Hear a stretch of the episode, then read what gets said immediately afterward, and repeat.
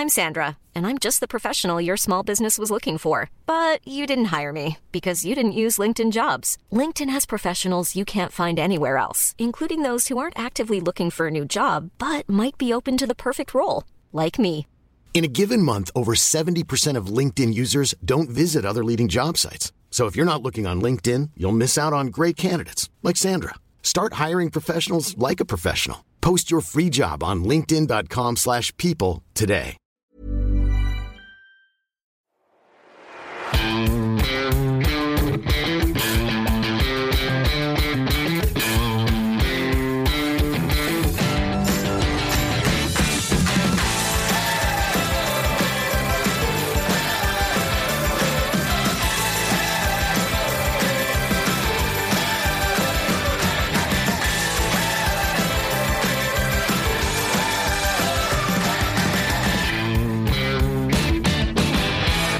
Hallo und herzlich willkommen zu einer neuen Folge des Finanzrocker Podcasts. Mein Name ist Daniel Kort und wir nähern uns jetzt dem Ende des Podcast-Jahres. Ich habe jetzt noch drei Folgen mit dieser heute für dich und das sind sehr interessante, tiefgehende Podcast-Folgen und beginnen möchte ich heute mit einem Interview mit Thorsten Tiet. Thorsten hat vor über einem Jahr den Aktienfinder entwickelt und betreibt den Blog Wachstumswerte. Und wir sprechen über Aktienbewertungen, die richtigen Kennzahlen, ähm, worauf man achten muss, warum Thorsten seinen äh, Job an den Nagel gehängt hat, um sich jetzt komplett auf den Aktienfinder zu konzentrieren und noch eine ganze Menge mehr. Es ist ein sehr langes Interview geworden. Es ist sehr viel Input drin, also es kann durchaus sein, dass du es beim ersten Mal hören nicht alles äh, nachvollziehen kannst.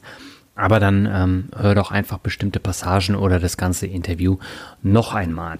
Diese Folge wird dir präsentiert von meiner Mehrwertseite. Das heißt, wenn du für deine Verwandten, Freunde, Kollegen noch passende Weihnachtsgeschenke suchst, dann versuch doch mal mit sehr guten Finanzbüchern oder anderen inspirierenden Büchern und die findest du auf www.finanzrocker.net slash Mehrwert und da kannst du ähm, dann mal drin stöbern und vielleicht gefällt dir ja das eine oder andere Buch, was du noch nicht kennst und dann kannst du es darüber gleich bestellen. Ja, soweit das Intro. Legen wir los mit der Podcast-Episode. Auf geht's.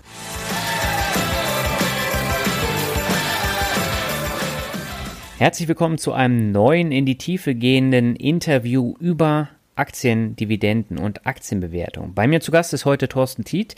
Er ist der Entwickler des Aktienfinders und auch Privatanleger und deswegen freue ich mich sehr, dass er heute bei mir im Podcast zu Gast ist. Herzlich willkommen, Thorsten, im Finanzrocker Podcast. Alles klar bei dir? Ja, hallo Daniel, vielen Dank für die Einladung. Ich freue mich riesig, dass ich äh, deiner Fangemeinde ein bisschen was erzählen darf. Und äh, ich bin jetzt auch gerade wieder genesen von einer kleinen Erkältung. Ja gibt vielleicht noch so ähm, ein paar kleine Reste im Hals, aber ich denke, wir kommen oder ich komme damit trotzdem ganz gut klar. Ja, das denke ich auch und ich bin froh, dass äh, du die Stimme wiedergefunden hast rechtzeitig zum Interviewtermin. Ja, und äh, ich habe äh, vor einem Jahr habe ich oder knapp in einem Jahr habe ich den Aktienfinder das erste Mal vorgestellt in einem Artikel und ähm, der Alex von Rente mit Dividende hat dich ja auch zweimal erwähnt, weil du sein Portfolio darüber ja auch abbildest und von daher ähm, ist der Aktienfinder einigen Hörern wahrscheinlich auch schon ein Begriff. Nichtsdestotrotz, ähm, der Name Thorsten Tietz sagt wahrscheinlich wenigen was. Magst du dich vielleicht mal kurz vorstellen? Ja, gerne. Mein Name ist ja schon gefallen. Ich bin Baujahr 73, das heißt jetzt äh, 44 Jahre alt oder jung, je nachdem, wie man das sehen möchte. Und ähm, momentan betreibe ich hauptberuflich diesen Aktienfinder, den ich äh, selber konzipiert und äh, entwickelt habe, an dem ich auch weiterentwickle. Zuvor bin ich äh, wie die meisten angestellt gewesen in der Investmentbranche, ungefähr zwölf oder 13 Jahre. Das heißt, ähm, ich habe bei KPMG gearbeitet im Rahmen von einer, also im Rahmen der Wirtschaftsprüfung in so einem Spezialistenteam. Mhm. Und äh, wir haben da Portfolien bewertet von Kapitalanlagegesellschaften, anfangs vor allem, später dann auch von anderen Gesellschaften, wie beispielsweise ähm, großen Dividendenemittenten, Bluecrest und so weiter. Mhm. Äh, Hedgefonds haben auch Lehman Brothers beispielsweise ähm, bewertet, nachdem sie pleite waren. Das sind also quasi aus dem Nachlass bezahlt worden, mhm. weil die ja nicht mehr äh, bewerten konnten, wie äh, die Wertpapiere, die da drin waren. Also Stichwort Asset-Backed Securities, wie viel die noch wert gewesen sind. Mhm. Also da war ich ungefähr äh, acht Jahre bei KPMG. Danach habe ich dann gewechselt äh, zu einer kleineren Firma. Da habe ich an einer Software gearbeitet für Repo-Geschäfte, das heißt äh, Wertpapierleihe. Ja. Geht es ein bisschen ruhiger zu. Das habe ich gemacht bis Ende letzten Jahres. Das Problem in Anführungszeichen ist da gewesen, dass wir den Großkunden verloren hatten. Das war die Commerzbank, mhm. die ja mit ähm, Cum-Ex-Geschäften einen Skandal verursacht hat, ja. wegen erfachen Dividendenrückerstattung. Äh, und das Problem ist gewesen, dass unsere Software eben dafür geeignet war, das zu machen. Und äh, da hat die Bank dann auch einen Rückzieher gemacht, hat dann quasi das Projekt eingestellt. Mein Geschäftsführer musste dann gucken, wie er den Laden quasi am Laufen hält. Mhm. Und äh, die einfachste Lösung dann für, ich sage jetzt mal in Anführungszeichen, eine IT-Bude an Geld zu kommen, das ist äh, über Consulting, dass man die Leute da vermietet. Mhm. Weil Programmierer werden ja stark nachgefragt. Ich habe den Aktienfinder da schon äh, am Laufen gehabt, habe den gerade migriert auf eine eigene Seite, wollte ich den bringen, was ja. ich ja jetzt äh, gemacht habe Anfang des Jahres.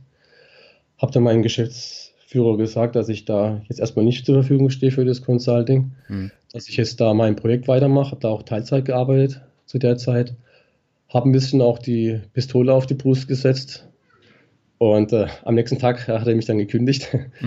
Und äh, ja, das, das, das war, das, das war, ich will jetzt nicht sagen, es war klar, aber ich habe es provoziert. Mhm. Und ähm, dann konnte ich quasi ab Januar Vollzeit in den Aktienfinder einsteigen. Mhm.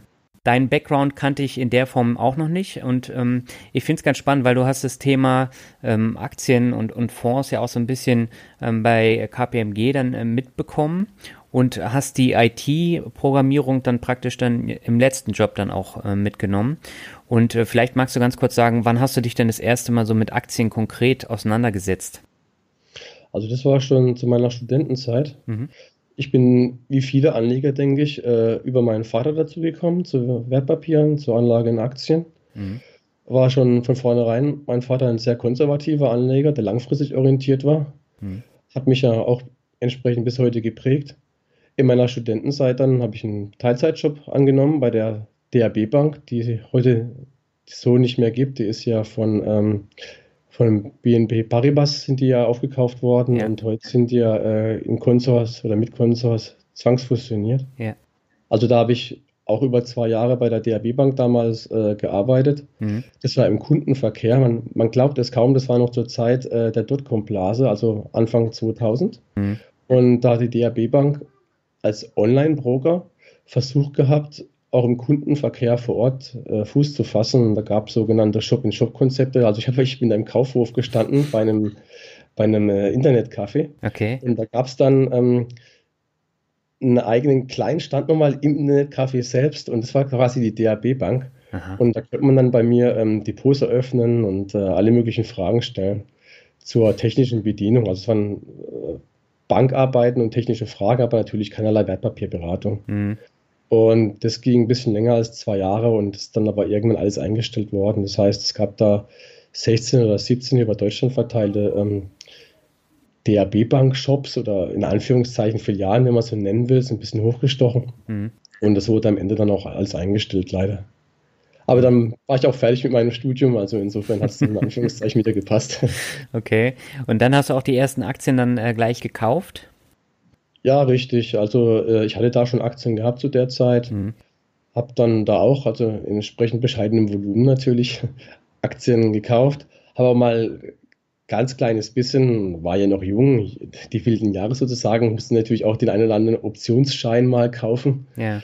Aber ähm, so sehr habe ich mir da die Finger nie verbrannt, weil ich hatte das Glück in Anführungszeichen, also des einen Leid ist des anderen äh, Freud, kann man mhm. ja so sagen. Ich hatte ja äh, die Gelegenheit gehabt zu beobachten, wohin das führt, wenn die Leute anfangen zu zocken. Wie gesagt, die neue Marktblase, die ist gerade geplatzt. Die Kunden waren auch vor Ort, haben äh, im Internetcafé selbst durften die dann surfen auf Kosten von der DAB Bank. War natürlich beabsichtigt gewesen, dass sie da traden sollen und wieder okay. Geld einspielen sollen. Ich habe die Gesichter gesehen von den Leuten, die lange erfolgsverwöhnt waren. Mhm. Die Flut hebt alle Boote, wie man so schön sagt. Also am Anfang ist alles gestiegen, ja. ja. Und dann ist mehr oder weniger fast alles gefallen ich habe die langen Gesichter gesehen und äh, ich denke, das äh, hat bis heute nachgewirkt. Mhm. Und dann bist du auch äh, stetig immer dabei geblieben, hast immer weiter Aktien gekauft, trotz der Krisen und ähm, hast dich dann auch immer mehr auch mit Kennzahlen dann beschäftigt. Ja, richtig. Also langfristig orientierter Aktienanleger war ich ja, wie gesagt, schon immer. Mhm. Am Anfang ähm, habe ich noch nicht viel mit Kennzahlen gemacht und habe mich da auf, äh, ich sage jetzt mal, Börsendienste oder andere Informationen einfach verlassen. Ja. Ähm, das war jetzt nicht sch schlimm, hätte definitiv äh, schlimmer kommen können. Ja. Und da waren in Anführungszeichen ja schon solide Aktien dabei. Wenn man solide sagt, dann denkt man meistens an so Aktien wie General Electric oder Procter Gamble, so Dinger, die jeder kennt. Mhm. Heute würde ich solche Aktien nicht mehr kaufen. Okay. Das ist, das ist jetzt wieder eine andere Geschichte, da können wir auch später drauf kommen, warum. Ja. Äh, aber wie gesagt, ich habe schon äh, gesagt, es hätte schlimmer kommen können, weil äh, es sind immer noch irgendwo solide Aktien und ähm, wenn es mal wieder gut läuft und die Wirtschaft gut läuft, dann steigen diese Aktien eben auch mhm. und man macht dann immer noch irgendwo seinen Schnitt dabei. Wirklich äh, über den Lauf, über, im Laufe der Zeit bin ich dann aber ähm, doch dazu übergegangen, mir selbst Gedanken zu machen, weil ich dann auch äh, unzufrieden gewesen bin mit den Informationen, die ich bekommen habe. Und ja. das Endprodukt ist eben der Aktienfinder. Mhm. Dann lass uns doch da noch mal so ein bisschen einsteigen. Du hast ja angefangen, äh, einen eigenen Blog zu entwickeln namens Wachstumswerte und hast dann parallel den Aktienfinder dann äh, da immer reingebracht in die Artikel. Wie bist du denn auf die Idee gekommen, im Internet einen Blog zu machen und dann eben auch so ein Tool zu entwickeln?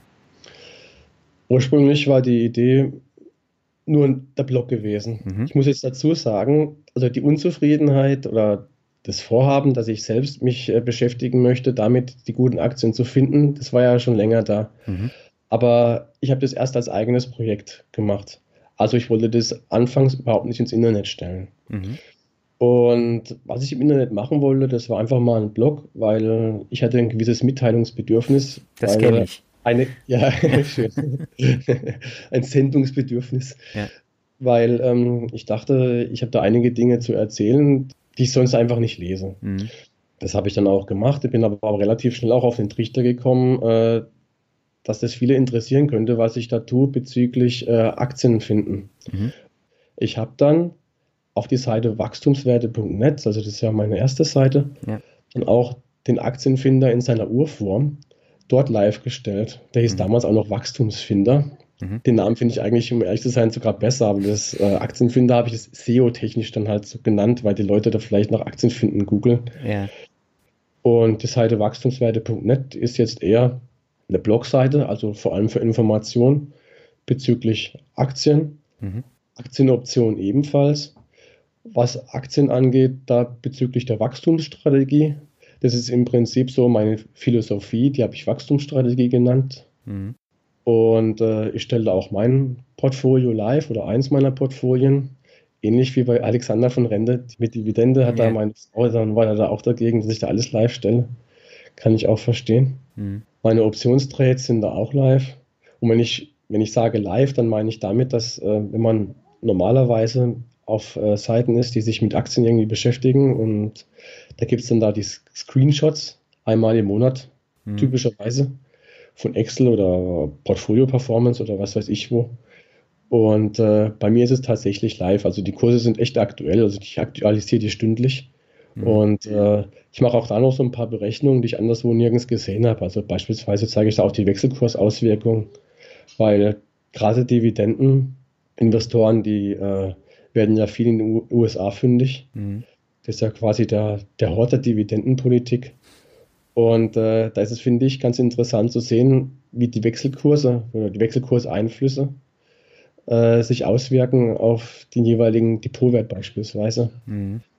Über, ich sage jetzt nicht, dass es äh, das absolut äh, Entscheidende ist, aber es ist ein Faktor, den man nicht unbedingt vernachlässigen sollte, den man sich wenigstens bewusst sein sollte, damit man entsprechend seiner persönlichen Präferenzen beurteilen kann, ähm, wie hoch beispielsweise das Anlagevolumen insgesamt vom Portfolio in US-Dollar sein soll oder mhm. in Fremdwährung allgemein. Mhm. Ja, man hat es ja gerade in den letzten äh, Monaten auch gemerkt, wo der Dollar äh, nach unten gegangen ist, dass äh, gerade auch bei so einem MSCI World ETF in US-Dollar das, äh, das extrem nach unten gegangen ist, obwohl der äh, eigentliche Kurs gar nicht so stark nach unten gegangen ist. Und das hat ja alles mit den äh, Währungseinflüssen zu tun. Ja, richtig. Also gerade bei so einer Währung wie Dollar oder so, da mhm. gleicht sich das irgendwo doch wieder aus über einen längeren fristigen Zeitraum. Und äh, wir reden ja jetzt hier über Anlage, die längerfristig ist mhm. mit dieser Wachstumsstrategie. Also man sagt ja so schön und das unterstreiche ich auch, ab zehn Jahre ist langfristig mhm. und länger ist immer besser. Und ähm, die Erfahrung zeigt eigentlich, dass so Euro, US-Dollar, dass das irgendwo, wenn auch mit gewissen Ausschlägen, also in der Finanzkrise war es ja extrem, mhm. aber doch irgendwo um einen gewissen Wert pendelt. Ja, lass uns doch nochmal äh, so ein bisschen in den Aktienfinder reinschauen. Mittlerweile ist der ja auch kostenpflichtig, wenn man eine bestimmte Anzahl an Werten äh, prüfen möchte. Ein Grundstock ist immer kostenlos. Und ähm, was bekommt denn der Besucher oder der Kunde dann äh, beim Aktienfinder? Also der Aktienfinder, da muss man vielleicht erstmal ein bisschen ausholen, was das mhm. Ding überhaupt ist. Ja.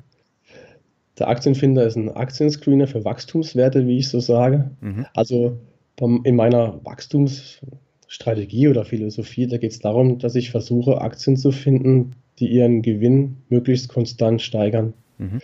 Das, weil ich davon ausgehe, und das ist eigentlich auch äh, gemeiner Konsens, dass Rendite über Aktien zu erzielen damit zusammenhängt, dass man äh, Unternehmen in Unternehmen investiert, die ihre Gewinne langfristig steigern können. Ja. Weil steigende Kurse und insofern die Unternehmen eben ausschütten, steigende Dividenden die hängen eben mit steigenden Gewinnen zusammen. Mhm. Also wenn ich jetzt ein Unternehmen habe und die Gewinne stagnieren oder sind sogar rückläufig, dann werde ich da davon ausgehen müssen, dass die Kurse eben auch äh, zurückkommen. Das heißt, dass ich Kursverluste haben werde, zum einen und zum anderen, dass mittelfristig die Dividenden ebenfalls äh, sinken werden. Weil ich mhm. muss ja, das Unternehmen muss ja irgendwann, muss ja die Dividenden finanzieren und entsprechend käme es dann zur Dividendenkürzung. Mhm. Insofern ganz wichtig eben ist der steigende Gewinn. Ich gehe davon aus, dass wenn ich ein Unternehmen habe, dass die Gewinne konstant langfristig steigern konnte. Also ich gehe zurück in die Historie und da gibt es Unternehmen wie beispielsweise 3M oder so und ich gucke in die Historie zurück, äh, nicht nur wenige Jahre, sondern bis drei Jahrzehnte. Mhm. Das heißt, ich kaufe auch die Daten ich habe da Datenprovider, die ich bezahle, weil äh, Freihaus äh, gibt es das nicht. Mhm. die Daten kann man dann auch sehen, grafisch, aber da greife ich jetzt schon vor. Ja. Also ich gehe davon aus, dass wenn ein Unternehmen es schafft, konstant seinen Gewinn zu steigern über einen sehr langen Zeitraum, dann gibt es eine hohe Wahrscheinlichkeit, dass auch in Zukunft das Unternehmen die Gewinne steigern wird. Weil, ähm, wenn ich jetzt am Roulette-Tisch beispielsweise bin, es kommt zehnmal rot, ja. ja dann und beim elften Mal, dann hat es keinerlei äh, Aussagekraft, ob jetzt beim elften Mal schwarz oder rot kommt. Ja. Wenn jetzt ein Unternehmen aber 20 Jahre lang den Gewinn steigern kann, relativ konstant, dann äh, ist es kein Produkt des Zufalls, sondern dann hat es einfach damit zu tun, dass äh, das Unternehmen Dienstleistungen oder Produkte herstellt, die am, nachgefragt sind am Markt, mhm. was das Ganze skaliert dass äh, das Unternehmen seine Geschäftsprozesse im Griff hat und so weiter, dass ein fähiges Management da ist. Das könnte man jetzt ausbauen. So ein Unternehmen ist ein komplexes Konstrukt und dieses komplexe Konstrukt gibt nichts Schöneres äh, als Beweis, dass es funktioniert, als wenn jahrelang, jahrzehntelang die Gewinne steigen. Mhm. Und ähm, das Problem, was ich sehe bei normalen Aktienscreenern, das ist eben, äh, dass diese, ich nenne es jetzt mal Wachstumsqualität, ja. dass diese Wachstumsqualität da nicht greifbar ist. Diese Aktienscreener, die ich so kenne, und ich habe mich da schon ganz schön gut umgeguckt, hm. die arbeiten dann vor allem mit so, ich nenne das statische Kennzahlen, wie zum Beispiel KGV oder die Höhe der Dividendenrendite, solche Geschichten. Hm. Die taugen aber nicht, okay. um Wachstumsqualität festzustellen. Ja, was, was heißt denn jetzt äh, ein hohes oder niedriges KGV? Also niedriges KGV heißt im Prinzip, dass äh, der Markt nicht bereit ist, ein sehr Vielfaches vom Gewinn zu bezahlen. Mhm.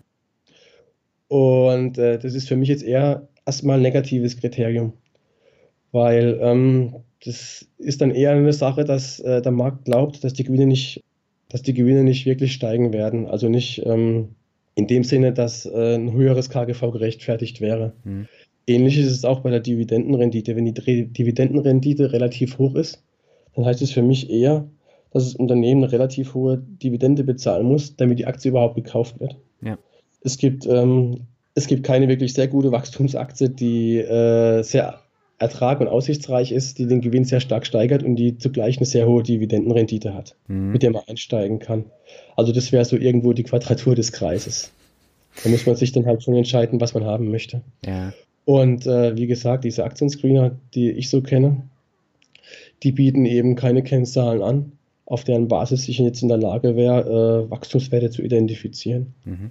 Und der Aktienfinder, der ist eben jetzt ein Aktienscreener mit gewissen Kennzahlen, die es anderswo eben nicht gibt, um eben dem Anspruch zu genügen, dass diese Qualitätsaktien, diese Wachstumswerte gefunden werden sollen. Mhm.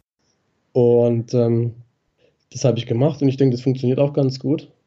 Es vergeht äh, fast kein Tag, an dem ich nicht Sympathiebekundungen von irgendwelchen Leuten bekomme. okay. Also ist, ist tatsächlich so über Facebook oder meistens per E-Mail. Mhm. Ich rufe die Leute auch schon jetzt teilweise an. Einfach so, weil im Impressum meine Telefonnummer steht. Okay. Ja, das ist gut. Auf der einen Seite natürlich freut mich das, auf der anderen Seite ist es auch irgendwo eine Belastung. Ne? Mhm.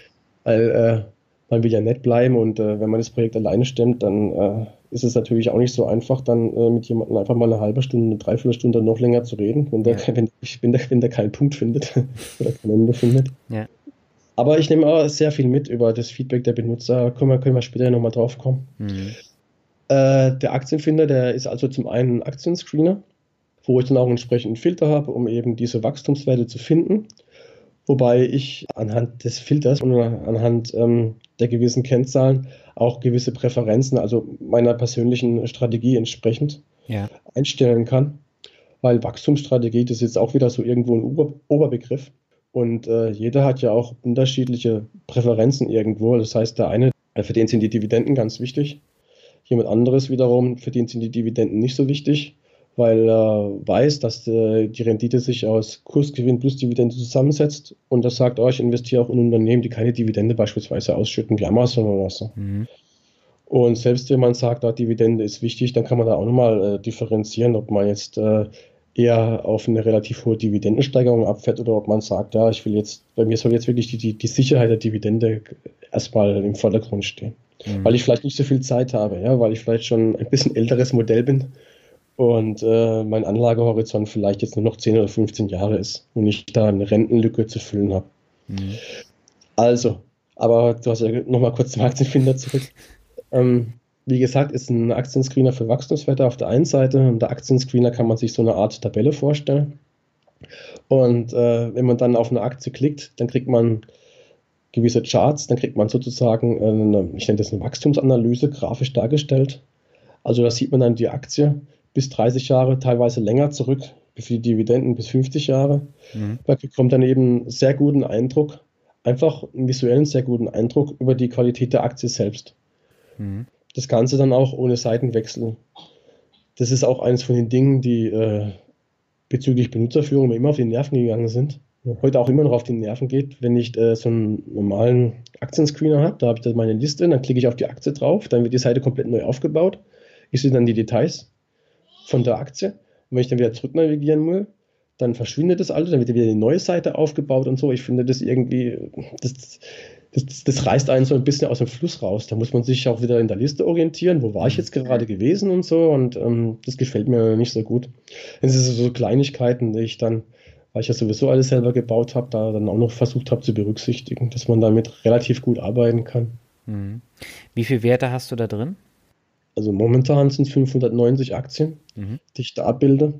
Da gibt es also unterschiedliche Meinungen. Also wenn Leute, sage ich jetzt mal, äh, intuitiv würden viele Leute sagen, je mehr Aktien, je besser. Mhm. Äh, ich habe da so meine Zweifel dran. Mein, Ans mein, Anspruch ist einfach, dass ich da so viele Aktien drin habe, dass vor allem Privataktionär ein sehr gutes Portfolio international diversifiziert zusammenstellen kann. Mhm. Und das Problem ist auch irgendwo die Datenpflege. Wie gesagt, ich äh, tue das Ganze alleine stemmen, das Projekt. Mhm. Die Daten, die aus den USA kommen, die sind noch relativ gut von der Qualität her. Ja. Ich habe aber Aktien weltweit. Also ich habe viel Deutschland, viel Europa, ein bisschen Australien, Asien. Ähm, und die Qualität der Daten, vor allem zurück zu die Historie, weiter die zurückliegen, die wird ja schon dann teilweise relativ ja, fehlerhaft. Also es sind deutlich mehr Fehler drin als äh, bei den US-Aktien. Mhm. Und ich habe auch äh, eigene Desktop-Anwendung, die nur dafür da ist, quasi die Daten zu pflegen. Also ich gehe da nicht in die Datenbank rein und äh, hack darum. Das wäre mir auch zu gefährlich und zu stressig. Ja. Sondern ich habe da eine eigene Administrationsoberfläche, wo ich das alles dann äh, anpassen kann. Wenn jetzt die Dividenden falsch sind, Gewinne falsch sind, Cashflows falsch sind oder was auch immer. Bin auch oft genug auf den Investor Relations Seiten selbst da, vor allem wenn ich äh, erstmal erstmalig die ähm, Aktie erfasse, also eine neue aufnehme. Mhm. Und ich könnte erstens nicht äh, garantieren irgendwo mehr, dass die Daten eine gewisse Qualität äh, erreichen. Wenn ich jetzt unendlich viele Aktien aufnehmen würde, das wäre das Erste. Und zweitens meine ich auch, dass es gar nicht äh, produktiv wäre. Möglicherweise würden dann die Leute eher vor lauter Bäumen den Wald nicht mehr sehen. Mhm. Es gibt halt nur eine bestimmte Anzahl an äh, Wachstumswerten und es sind nicht alle Aktien äh, geeignet für eine langfristige Anlage. Mhm. Deshalb ist mein Anspruch, so viele Wachstumswerte zu haben im Aktienfinder, dass man eine genügend große Auswahl hat, um ein schön diversifiziertes Portfolio zusammenzustellen von Hochklass aus hochklassigen Aktien. Mhm. Mein Anspruch ist nicht, alle möglichen Aktien da reinzuklatschen und dann äh, damit anzugeben, äh, wie viel ich habe. Mhm. Und äh, mein Vorhaben ist jetzt ungefähr erstmal 600, die, die 600 voll zu machen. Und dann werde ich wahrscheinlich dazu übergehen, äh, schlechtere Aktien auszusortieren und durch äh, bessere zu ersetzen ich bekomme immer, ich bekomme relativ äh, viele Wünsche mhm. bezüglich Aktien. Dann gucke ich mir die entsprechend an. Und wenn ich denke, dass die als Wachstumswert geeignet sein können oder wenn sie auf breites Interesse stoßen, das ist auch noch ähm, ein Kriterium, dann nehme ich die auf.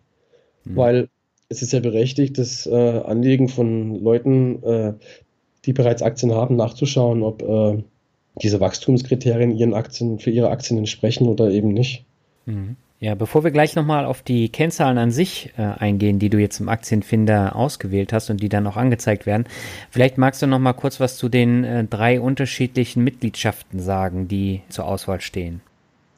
Ja, äh, es gibt zwei unterschiedliche Mitgliedschaften. Die, das erste Level ist nämlich einfach nur Gast. Mhm. Das heißt, wenn man sich nicht anmeldet, dann kann man schon was sehen und kriegt äh, im Prinzip schon einen recht guten Eindruck vom Aktienfinder. Mhm. Was ich nicht gemacht habe, ist irgendwie die Daten kastriert.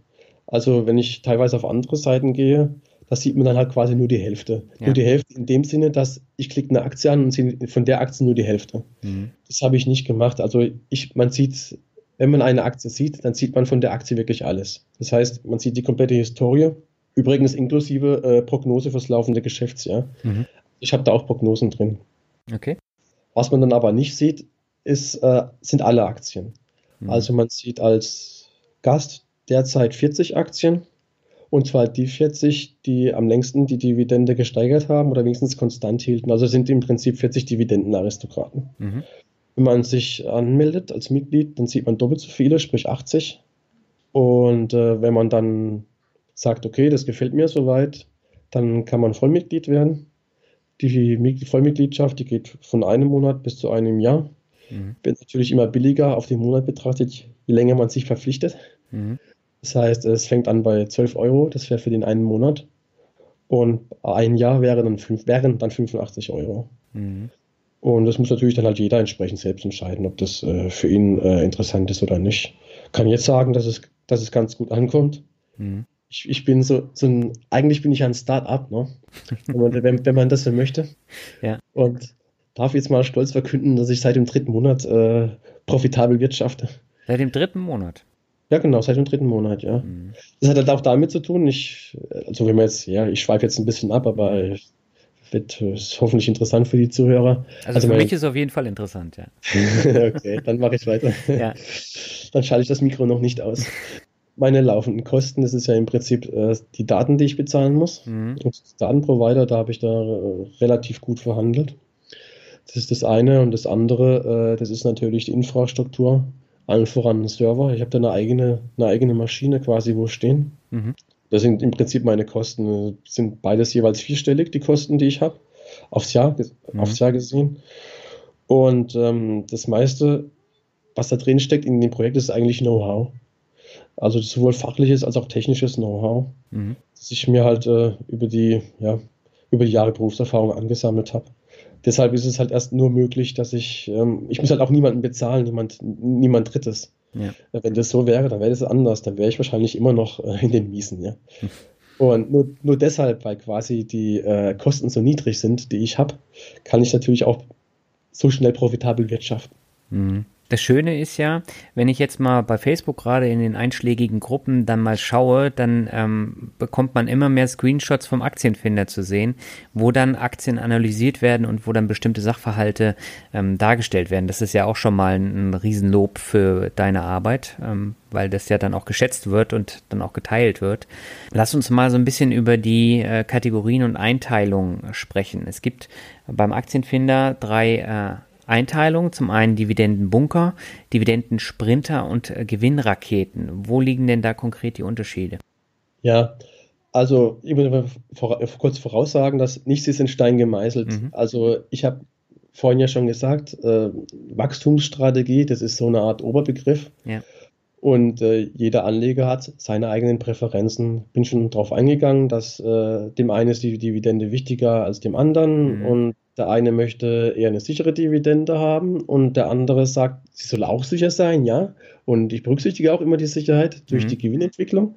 Aber einer legt mehr Wert auf die Dividendensteigerung beispielsweise als ein anderer. Ja. Das heißt, und daraus habe ich im Prinzip drei idealtypische Strategien abgeleitet. Das sind alles drei Wachstumsstrategien. Also setzen alle auf Wachstumswerte, aber setzen andere Akzente. Okay. Und ähm, ich habe äh, die einen, das habe ich genannt, dann plak irgendwelche plakativen Namen natürlich gesucht, damit, damit sie gut im äh, Gedächtnis bleiben. Yeah. Das eine heißt bei mir Gewinnrakete und das ist im Prinzip für die Anleger gedacht als Inspiration, die sagen, oh, die Dividende, die ist mir jetzt gar nicht so wichtig. Ich möchte in Unternehmen investieren, die äh, ihre Gewinne wirklich ähm, mit einer gewissen äh, Dynamik steigern. Mhm. Und äh, weil ähm, ich verspreche mir dann dadurch äh, langfristig gute Kursgewinne. Ja. Können Dividende bezahlen, müssen aber nicht. Das heißt, die Dividende ist da kein Kriterium, damit ein Wert eine Auszeichnung Gewinnrakete erhält. Mhm. Dann gibt es noch äh, zwei andere idealtypische Strategien, also Dividendenbunker und Dividendensprinter. Beim Dividendensprinter, da geht es darum, dass die Dividende mit einer gewissen Dynamik gesteigert werden soll. Mhm. Das habe ich natürlich dann alles auf die Kennzahlen äh, entsprechend äh, umgerechnet. Ja. Das heißt dann ganz konkret, dass der jährliche Zuwachs der Dividende auf fünf Jahre bezogen mindestens 10% betragen soll. So messe ich dann beispielsweise die Dividendensteigerung. Mhm. Beim Dividendenbunker wiederum äh, sage ich, ich bin mich mit 5% zufrieden, dafür möchte ich aber äh, keine Dividendenkürzung seit wenigstens zehn Jahren haben ja. von, von, dem Unternehmen, um so ein bisschen die, Dividenden, die Konstanz der Dividendenpolitik äh, zu berücksichtigen. Mhm. Allen Wachstumsstrategien gemein ist, dass ähm, nur Aktien hierfür in Frage kommen, die ihre Gewinne gleichmäßig steigern in einer gewissen Höhe. Das, wär, das ist jetzt, ich finde, was ganz Interessantes, weil es, äh, wie ich herausbekomme oder wie ich messe, ob ein Unternehmen seine Gewinne konstant steigern kann in einer gewissen Höhe. Weil ähm, das sind dann zwei Kennzahlen, die ich hierfür benutze, die ähm, ganz essentiell sind für das Ganze. Die ja. sind quasi, das sind zwei Säulen von der Wachstumsstrategie. Und zwar ist das eine die Korrelation und das andere ist die Steigerungsrate. Mhm. Um die Gleichmäßigkeit, die Zuverlässigkeit, die Stabilität von einer Steigerung herauszubekommen oder von einer Entwicklung, also bei, in unserem Fall jetzt die Gewinnentwicklung herauszubekommen, benutze ich die Korrelation. Mhm. Das ist ähm, der sogenannte Pearson-Korrelationskoeffizient. Okay. Und den rechne, ja, das klingt jetzt ein bisschen kompliziert, ist es eigentlich auch, aber ja. äh, es funktioniert. Und zwar setzt sich in Bezug zueinander die Gewinnentwicklung mit der Zeit. Mhm. Und wenn ein Unternehmen ganz konstant seine Gewinne erhöht im Zeitverlauf, wie am Lineal gezogen, quasi eine Gerade, mhm. kann man sich da bildlich vorstellen, dann rechnet dieser Korrelationskoeffizient eine 1 aus. Also dann äh, gibt die Kennzahl eine 1 aus. Mhm. 1 heißt, ich habe quasi eine Gerade, die nach oben zeigt. In welchem Winkel auch immer. Der Winkel spielt ja noch keine Rolle. Es ist einfach aber nur eine Gerade, also eine Linie nach oben. Mhm. Wenn äh, ein Unternehmen konstant weniger verdient, dann wäre es eine Minus 1. Das wäre jetzt quasi eine Gerade, wie am Lineal gezogen, nach unten. Mhm. Und was wir jetzt suchen, sind Unternehmen, die eine Gewinnkorrelation haben, möglichst nah an 1. Und die gibt es wirklich. Mhm. Das heißt, es sind dann Unternehmen, die über die Jahrzehnte die Gewinne sehr konstant steigern. Mhm. Hast du da ein Beispiel zufällig? Ja, 3M kannst du nehmen. Okay. Ähm, aber wenn ich mir jetzt so generell die ähm, Zahlen mal so ein bisschen anschaue, also du hast ja hier Über- und Unterbewertung Wachstum, äh, dann äh, Über- und Unterbewertung Gewinn, ähm, also ganz viele Zahlen, auch, auch Cashflow noch. Und äh, wenn ich jetzt auf der Suche bin nach einem lukrativen Unternehmen, du hast auch gesagt, Dividendenrendite spielt da keine große Rolle, ähm, aber gerade diese Über- und Unterbewertung bei Wachstum, Gewinn und Cashflow, wie wichtig sind da die Zahlen? Also wenn wir jetzt hier eine äh, minus äh, 35 Prozent haben oder eine plus 40 Prozent, wo muss ich dann darauf achten als Anleger? Also ich würde mal sagen, einen Schritt zurück. Mhm. Das Wichtigste ist erstmal die Qualität. Okay. Also ich denke, warum die langfristig, wenn langfristig orientierte Aktienanleger äh, Geld verlieren, da liegt es im Regelfall daran, Mhm. dass sie in Unternehmen investieren, die qualitativ nicht gut genug sind. okay. Das ist das eine. Das heißt, äh, zuerst mal darauf achten, dass die Qualität stimmt. Mhm. Also, wie ich das sage, die Wachstumsqualität. Danach kommt dann der Preis von Mhm. der Aktie. Jeder möchte natürlich ein Schnäppchen machen, aber es äh, ist ganz klar, es gibt Aktien, die kriegt man einfach nicht billig. Mhm. Also, ich habe beispielsweise äh, vor kurzem Tencent gekauft Ja. und die waren auch anhand des Aktienfinders überbewertet. Mhm. Aber die gibt es einfach nicht billig und die Erfahrung hat gezeigt, also meine Erfahrung hat gezeigt, dass es Aktien gibt, da macht es wenig Sinn drauf zu warten, weil die rennen einen mehr oder weniger weg. Und wenn man an eine Aktie glaubt, kann man äh, die dann trotzdem kaufen, auch wenn sie äh, erstmal in Anführungszeichen teuer erscheint. Okay. Die äh, Unterbewertung bzw. die äh, Fair Values, die machen aber dennoch schon sehr viel Sinn. Ich achte darauf sehr, je nachdem, welche, Akt, welche Aktien oder welche Investments ich eingehe. Wenn ich jetzt beispielsweise ähm, Investments eingehe im Rahmen von Aktienoptionen, das heißt, äh, ich verkaufe jetzt äh, Short Puts und äh, muss damit rechnen, dass ich mich andienen lasse, Mhm. dann möchte ich mich nur auf die Aktien andienen lassen, die A, qualitativ hochwertig sind, das habe ich ja schon gesagt, da, da weiche ich nicht von ab. Die B aber auch relativ günstig bewertet sind. Mhm. Da spielt es eine große Rolle. Allgemein ist es, finde ich, äh, interessant, äh, die Über- und Unterbewertung zu sehen. Da können wir dann nochmal gerne drauf eingehen, äh, wie ich das ausrechne. Mhm. Ja, sag doch mal bitte. Wir können ja gerne auch mal ein Beispiel nehmen. Du hast gestern einen Artikel veröffentlicht. Da ging es um Aktienanalyse für Arme, Unterbewertung anhand der Dividendenrendite erkennen.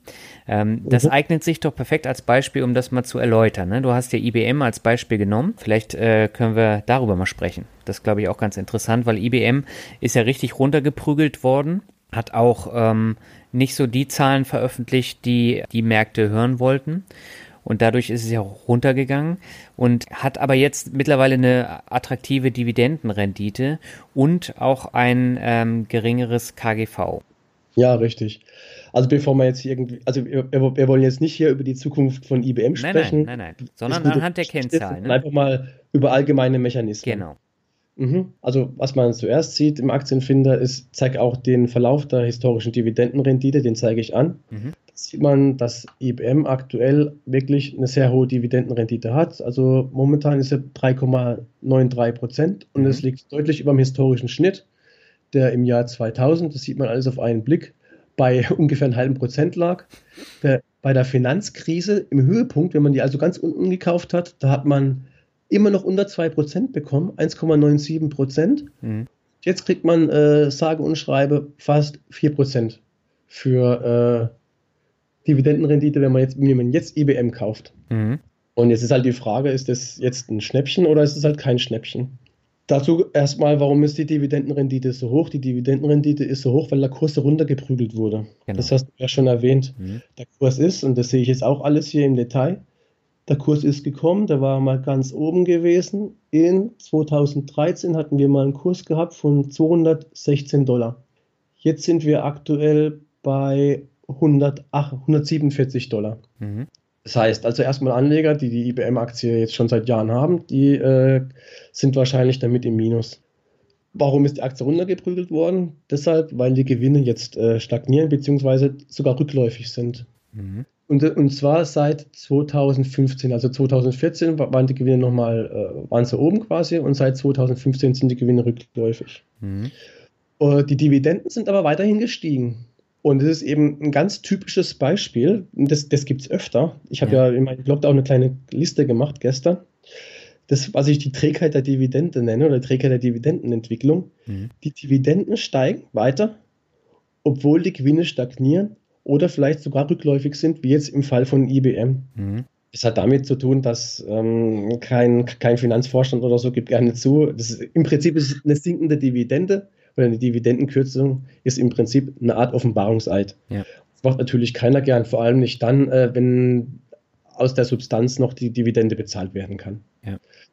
Bei IBM ist ja die Ausschüttungsquote übrigens auch erst bei äh, knapp 50 Prozent, so nebenbei. Mhm. Was ja relativ äh, wenig ist was so relativ wenig ist. Mhm. Wir können uns auch noch kurz die, die, auf den Free Cashflow angucken und da ist es auch ungefähr 50 Prozent. Also mhm. das sieht man alles im Aktienfinder, sowohl äh, die Ausstellungsquote auf den Gewinn bezogen als auch auf den Free Cashflow, der das eigentliche Geld äh, beinhaltet, das verdient wurde, aus dem dann die Dividenden bezahlt werden können. Mhm. Das heißt, das ist ganz wichtig für ähm, die Anleger, dass sie da den Free Cashflow sich anschauen.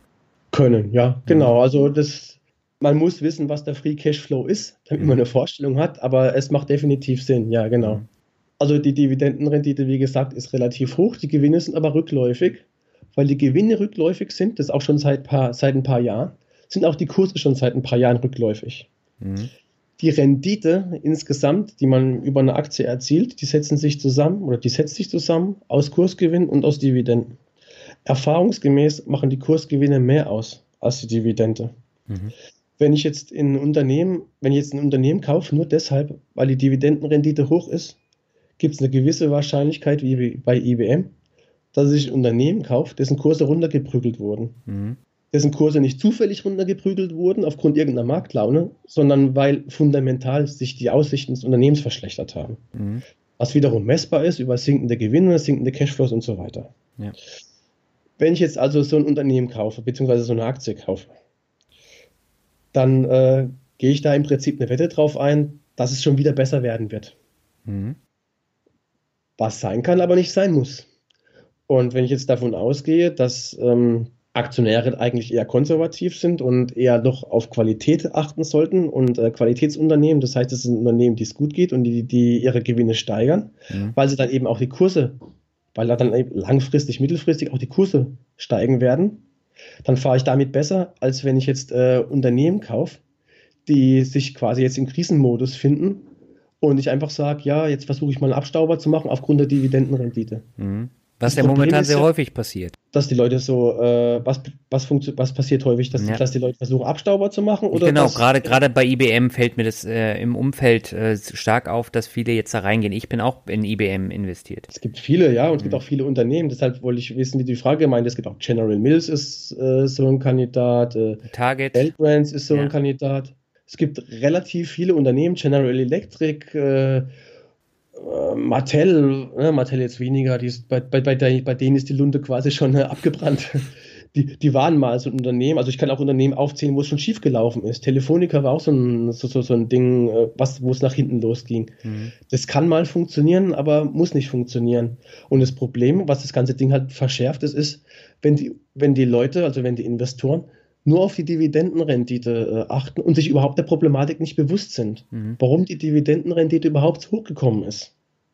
Sprich, dass es da fundamentale Probleme gegeben hat.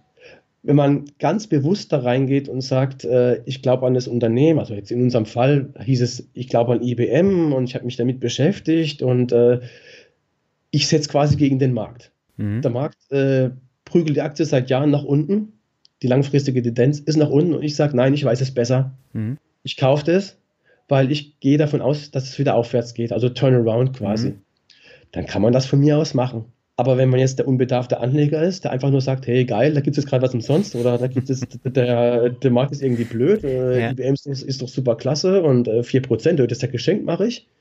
Nein, der Markt, der schenkt nichts. Mhm. Äh, der Markt, der weiß schon, warum er die IBM-Aktie jetzt in Anführungszeichen nur mit äh, 140 oder 147 Dollar bewertet und nicht mehr, wie es früher war, mit über 200. Mhm. Weil sich einfach die Wachstumsaussichten verschlechtert haben. Ja. Und deshalb halte ich es halt ähm, für den typischen Anleger für sehr gefährlich, wenn er einfach auf die Dividendenrendite aufspringt. Mhm. Ja, ist ein sehr wichtiger Hinweis und äh, ich finde es da auch äh, wichtig, dass man eben nicht nur auf die Kennzahlen guckt, sondern dass man sich die Branche im Allgemeinen dann nochmal anschaut und auch so ein bisschen die Hintergründe, jetzt wenn wir beim Beispiel IBM bleiben, sich die Hintergründe anschaut, also gerade die Umstellung von Software auf Cloud ist ein enormes Problem gewesen in den letzten Jahren bei IBM. Hat mhm. der SAP beispielsweise auch. Die haben den Turnaround aber geschafft. Ähm, und bei IBM gehe ich auch davon aus, dass er geschafft wird. Die Frage ist nur wann. Und bis dahin wird der Kurs halt äh, noch weiter äh, stark schwanken. Aber ähm, das ist dann natürlich eine Wette, äh, die ich dann eingehen muss. Das ist jetzt ja. äh, nichts anderes. Also kurz noch zu IBM und man muss ja natürlich auch sagen, dass die Cloud jetzt nichts besonders Neues mehr ist. Nein, nein. Das heißt, richtig. da gibt es Amazon, SAP hast du genannt, Microsoft und andere Player. Ja. Und die sind halt schon erfolgreich da, ja. Mhm. Und ich sage jetzt mal, auf irgendeinen Nachzügler wartet keiner. Das heißt, das stimmt, wenn, der ja. Markt, wenn, der Markt, halt erstmal verteilt ist, dann ist er verteilt, dann ist es schwer, das nochmal aufzubrechen. Mhm. Und das sind alles so Dinge, die muss man halt berücksichtigen. Mhm. In dem Zusammenhang fällt mir Target nochmal ein. Der äh, Target war auch auf deiner Liste äh, an Beispielen in dem Artikel.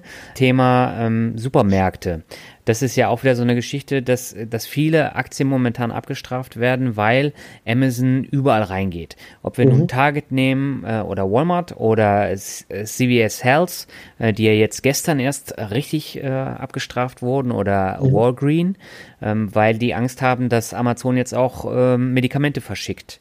Trotzdem sind es auch sehr starke Dividendenaktien. Wie würdest du da vorgehen, wenn man jetzt äh, da solche Kandidaten bewerten würde?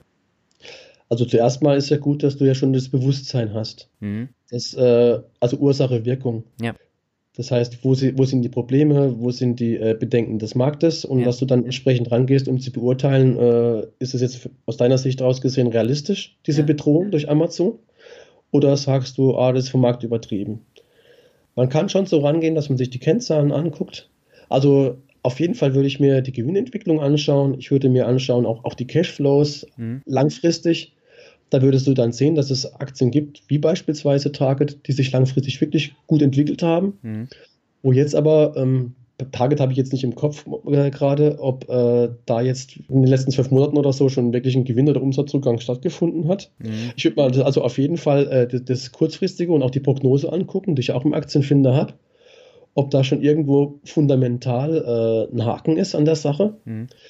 Wenn ich da keinen sehe, und die Kennzahlen soweit für mich attraktiv sind, dann würde ich äh, ein bisschen Detailrecherche noch machen mhm.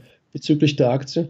Was man ja nicht vergessen darf, ist, der Aktienfinder ist ein Aktienscreener und ich denke, der ist was sehr qualifiziert, aber am Ende muss man selbst entscheiden, was man draus macht. Also sprich, mhm. ob man jetzt die Aktie kauft oder ob man sie nicht kauft. Und allein schon, um eine gewisse Überzeugung zu haben vom eigenen Investment, halte ich es für essentiell, dass man sich mit der Aktie beschäftigt. Mhm. Das heißt, dass man nicht äh, blind auf Kennzahlen äh, kauft, sondern dass man wirklich sich nochmal Gedanken gemacht hat, dass man sich in einem gewissen Grad wenigstens mit dem Unternehmen identifiziert und auch ein bisschen dahinter steht. Das ähm, tut nämlich die Krisenfestigkeit enorm steigern, weil ja. irgendwann äh, werden die Märkte wieder einbrechen. Über kurz oder lang wird es einen mehr oder weniger stark ausgeprägten Kursrücksetzer geben. Ja. Und das erwischt dann mehr oder weniger auch alle Aktien. Und äh, da ist es psychologisch einfach vorteilhaft, wenn man sich mit den Aktien beschäftigt hat, wenn man dahinter steht. Mhm. Insofern, wie gesagt, da würde ich mich dann damit beschäftigen, mit Target und so weiter. Und wenn ich dann äh, zu dem Ergebnis komme, dass äh, diese Amazonisation oder wie dieser Begriff heißt, ja. dass, das, dass das übertrieben ist, dann kannst du ja das, in das Investment eingehen. Ja. Ich würde natürlich nicht äh, jetzt dann äh, alles auf die Branche setzen, die gerade runtergeprügelt wird. Also das ist im, im, im Stichwort äh, Diversifikation. Aber einzeln kann man da natürlich dann auch durchaus was machen. Man muss sich halt dann damit beschäftigt haben. Und man muss halt äh, gucken, dass, dass die Kennzahlen schon mal stimmen als Basis, also die Wachstumskennzahlen. Hm. Ich will jetzt nichts aus dem Einzelhandel nehmen, ein Unternehmen in, in Betracht ziehen zur Investition, äh, wenn die Zahlen auch schon vorher nicht überzeugt haben. Ja, das ist ein äh, sehr wichtiger Wert. Wir haben äh, damals äh, uns hin und her gemeldet, als ich äh, Ende letzten Jahres einen Artikel über Finanzsoftware gebracht habe und da dann ähm, unter anderem auch den Aktienfinder vorgestellt habe. Und ich habe auch äh, so einen so einen Fair Value Screener ähm, vorgestellt und da hattest du mir geschrieben, vielen Dank, äh, dass du mich aufführst, aber warum ist das Thema Fair Value denn äh, in deiner Liste drin? Jetzt hast du aber mittlerweile auch so ein äh, Fair Value äh, Raster im Aktienfinder drin. Wie, wie kam es denn dazu, wenn du dem eigentlich kritisch gegenüberstehst? Ja, jetzt muss man sagen, dass Fair Value ist nicht gleich Fair Value. Ja? Okay. Was heißt Fair Value? Fair ja. Value heißt fairer Wert. Ja. Es gibt unterschiedliche Möglichkeiten, wie ich versuchen kann, den fairen Wert einer Aktie zu bestimmen. Mhm. Und ähm, die Seite, die du dafür vorgestellt hast, die ging, die hat sich ausschließlich, glaube meines Erachtens mit der, meiner Erinnerung nach, mit der Graham-Dot-Formel beschäftigt. Mhm. Und da gebe ich ein, äh, wie hoch ist der Gewinn pro Aktie und dann ge gebe ich ein, wie hoch ist das Gewinnwachstum. Das war's. Ja. Und äh, da wird halt mehr oder weniger suggeriert, dass man eine Aktie bewertet, also dass man alle Aktien bewerten könne auf so einer einfachen Basis. Mhm. Also anhand von zwei Parametern im Prinzip. Und das war nicht die einzige Seite, die äh, das verspricht. Da gab es noch eine andere Seite. Und ich hatte mir das mal angeschaut. In meinem Blog dann auch einen Artikel zugeschrieben. Das war bevor du äh, da dein, dein Ding da gemacht hast. Und ähm, es kam bei mir nicht gut weg, um es vorsichtig auf, auszudrücken. Mhm. Und ich, ich glaube auch heute an diese Art der Berechnung des Fernwertes nicht. Die ist einfach äh, viel zu simpel und wird unterschiedlichen Unternehmen in keinster Weise gerecht. Okay. Äh, am Anfang habe ich dann auch gesagt gehabt, also das hatte ich im Hinterkopf, dann habe ich gesagt, nee, so ein Fair Value baue ich bei mir nicht ein. genau. Und dann kamen aber nach wie vor Leute, also Mitglieder und haben gesagt, da, Fair Value wäre doch schon, wäre doch schon toll. Und dann habe ich gesehen, okay, das ist was, was die Leute haben wollen. Mhm. Und was, wenn es richtig gemacht wird, ja auch Sinn macht. Ja. Ich habe mir dann daraufhin äh, angeguckt, wie es andere machen.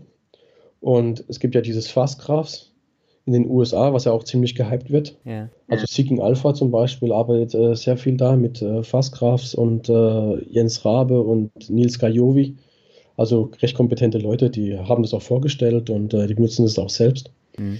Und ich bin da hingegangen und habe mir da die Dokumentation äh, wirklich durchgelesen, durchgearbeitet, wie Fastkraft da vorgeht, um den fairen Wert zu bestimmen. Die haben dazu im Prinzip zwei unterschiedliche Ansätze. Und ich habe dann gesagt, okay, äh, so kann man das machen als Basis. Also ich habe quasi dann auch die Basis von denen genommen und habe das dann im Aktienfinder implementiert. Hat ganze zwei Tage gedauert. Und habe dann aber einige Sachen, die ich nicht so gut fand, äh, auch entsprechend geändert. Mhm. Ich äh, zeige im Aktienfinder drei Arten, also drei Fair Values, die ich äh, historisch anzeige. Das heißt, äh, wenn man jetzt im, im, im Chart 2000 äh, bis 2017 sieht, da kriegt man für jedes Jahr, also für jedes Geschäftsjahr, einen Fair Value angezeigt. Mhm. Beziehungsweise für jedes Geschäftsjahr drei Fair Values angezeigt, weil ich drei verschiedene Arten habe, wie ich den Fair Value berechne. Und jeder Wert kommt auch irgendwo auf ein anderes Ergebnis mhm. das mehr oder weniger nah am Kurs liegt. Also man sieht bei mir ja auch sowohl den Kurs als auch dann die Fair Values. Man kann dann im Prinzip auf einen Blick sehen, wie nah die Fair Values am tatsächlichen Kurs sind. Also ob das Sinn macht oder nicht, okay. sieht man auch schon grafisch. Äh, das ist übrigens nochmal ein großer Unterschied zu den Seiten, die ich da bemängelt habe, weil da gibt man, wie gesagt, man hat da eine Aktie, dann, für die man sich interessiert, da gibt man dann einen Gewinn pro Aktie ein und dann gibt man noch irgendeine Gewinnsteigerung ein und dann wird irgendein Wert ausgespuckt und mit dem wird man dann alleine gelassen. Mhm. Und der Wert, der da ausgespuckt wird, ist dann nur quasi äh, für jetzt. Also historischen Vergleich gibt es da nicht.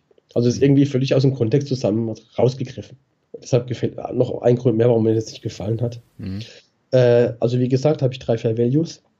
Ich habe zwei historische Fair Values, wie ich sie nenne, und einen wachstumsbasierten Fair Value. Bei den historischen Fair Values, da gehe ich so vor, da gucke ich mir an, mit dem wievielfachen KGV beispielsweise äh, auf zehn Jahre zurück jeweils der Markt ein Unternehmen bewertet hat. Mhm. Sagen wir jetzt mal das historische KGV und das bereinige ich auch um Ausreißer. Das war bei 20. Mhm. Und sagen wir, das Unternehmen macht einen Gewinn äh, von 1 Euro pro Aktie. Dann sage ich, okay, äh, der faire Wert ist bei 20 Euro pro Aktie. Mhm. Ja, also ich sage dann den, den, den, Gewinn mal 20, weil damit hat der Markt das im Prinzip äh, im Schnitt der letzten zehn Jahre bewertet. Mhm. Also im Prinzip ganz einfach. Und äh, das mache ich das gleiche, mache ich nochmal mit dem operativen Cashflow pro Aktie. Dann nehme ich halt dann nicht den Gewinn, sondern operativen Cashflow. Und das mache ich so wie gesagt über den kompletten Zeitverlauf, mhm. den man im Chart sieht. Das sind zwei Fair Values, die ich habe. Und dann gibt es noch einen dritten Fair Value, den nenne ich den wachstumsbasierten Fair Value. Den äh, habe ich mehr oder weniger von äh, Fastgraph so übernommen. Und zwar kommt auch die Graham-Dot-Formel vor. Mhm. Allerdings nur dann, wenn es für das Unternehmen passt. Also nicht für jedes Unternehmen, wie bei diesen zwei kritisierten Seiten. Ne? Weil ähm, der Graham, der ist ja im 19. Jahrhundert noch geboren worden. Mhm. Das heißt, äh, wenn er da von Bewertung ausgegangen ist, dann hat er wahrscheinlich eher an die klassischen äh, Industrieunternehmen gedacht, die da irgendwie noch Kohleöfen stehen haben oder was weiß ich. Wahrscheinlich weniger an Amazon und Co. Ne? Mhm. Und äh, die Graham-Formel, die macht auch nach Fastgraphs und äh, ich kann das auch unterstreichen, vor allem dann noch Sinn, wenn man Unternehmen hat, die relativ langsam wachsen. Also vielleicht noch mit dem Wirtschaftswachstum, also äh, unter 5% ist jetzt hier die äh, Grenze. Dann nehme ich die Graham-Formel. Wenn, ich, ähm, wenn das Unternehmen schneller wächst, dann kommt es in eine andere Schublade für die Bewertung. Mhm. Dann nehme ich ein ähm, KGV von 15 einfach fix weil es einer Rendite entspricht von ungefähr 6,7 Prozent, was wiederum der historischen Rendite vom S&P 500 entspricht. Mhm. Und äh, wenn ich ein schnell wachsendes Unternehmen habe, ich glaube schneller als 15, mehr als 15 Prozent, dann nehme ich die Price Earnings Growth Rate. Äh, da gehe ich dann davon aus, dass das Gewinnwachstum im Prinzip dem KGV entspricht, mhm. mit dem zu bewerten dann der faire Wert äh, ermittelt werden kann. Also Beispiel, wenn ich 30% Gewinnwachstum habe, dann wäre das faire KGV 30. Mhm. Jetzt habe ich mal eine ganz blöde Frage. Wenn ich mir jetzt bei IBM äh, den, die Entwicklung des fairen Werts anschaue und ja. jetzt habe ich einen Kurs von 147, 41 ähm, Dollar. So, und ich habe mhm. ein Fair Value Wachstum von 102,26, ein Fair Value KGV von 146,04, also knapp unter dem jetzigen Kurs und ein Fair Value ähm, operativer Cashflow von 155,13. Mhm. Wie kann ich das jetzt konkret rauslesen, ob das jetzt ein Kauf ist oder nicht? Ob ähm, der faire Wert äh, dann tatsächlich äh, ein ganzes Stück drüber liegt? Also du siehst ja jetzt erstmal, dass es von den drei Fair Values zwei gibt, die, ja. die fast eine Punktlandung haben, mehr genau. oder weniger. Mhm. Das ist ja jetzt erstmal schon, was die Plausibilität angeht, nicht schlecht. Ja. Du siehst, dass der Fair Value vom Wachstum äh, sehr weit drunter liegt. Genau. Also da liegt ja gerade etwas über, etwas über 102 Dollar und der Kurs ist bei 147 Dollar. Genau. Ähm, was du auch siehst, das ist der historische Zeitverlauf. Da kannst du sehen, dass der Fair Value Wachstum eigentlich immer die größten Abstände hat im Vergleich zu den anderen zwei Fair Values, dem aktuellen Kurs. Mhm. Ne, also 2002 zum Beispiel siehst du, dass er relativ weit unten war. Also der, der Fair Value Wachstum neigt zu den größten Abweichungen im Vergleich zum tatsächlichen Kurs. Okay. Ich würde dann raus, ich würde dann hingehen und den, den wegklicken, weil das der zu sein scheint, der am unplausibelsten ist. Okay. Und ich muss auch, ich muss auch jetzt mal ganz ehrlich sagen, also ich habe den von Fast, äh, von Fastkraft genommen. Für mich ist dieser Fair Value Wachstum relativ akademisch. Mhm. Und er hat auch seine Schwächen. Ich habe ich hab den drinne, ich habe den drinne, weil ähm, weil er noch eine zusätzliche Perspektive bietet, die eben vom auf dem Gewinnwachstum basiert. Mhm. Aber wie gesagt, er ist relativ akademisch und neigt zu den größeren Abweichungen als die anderen beiden, die sich doch extrem am Markt orientieren. Mhm.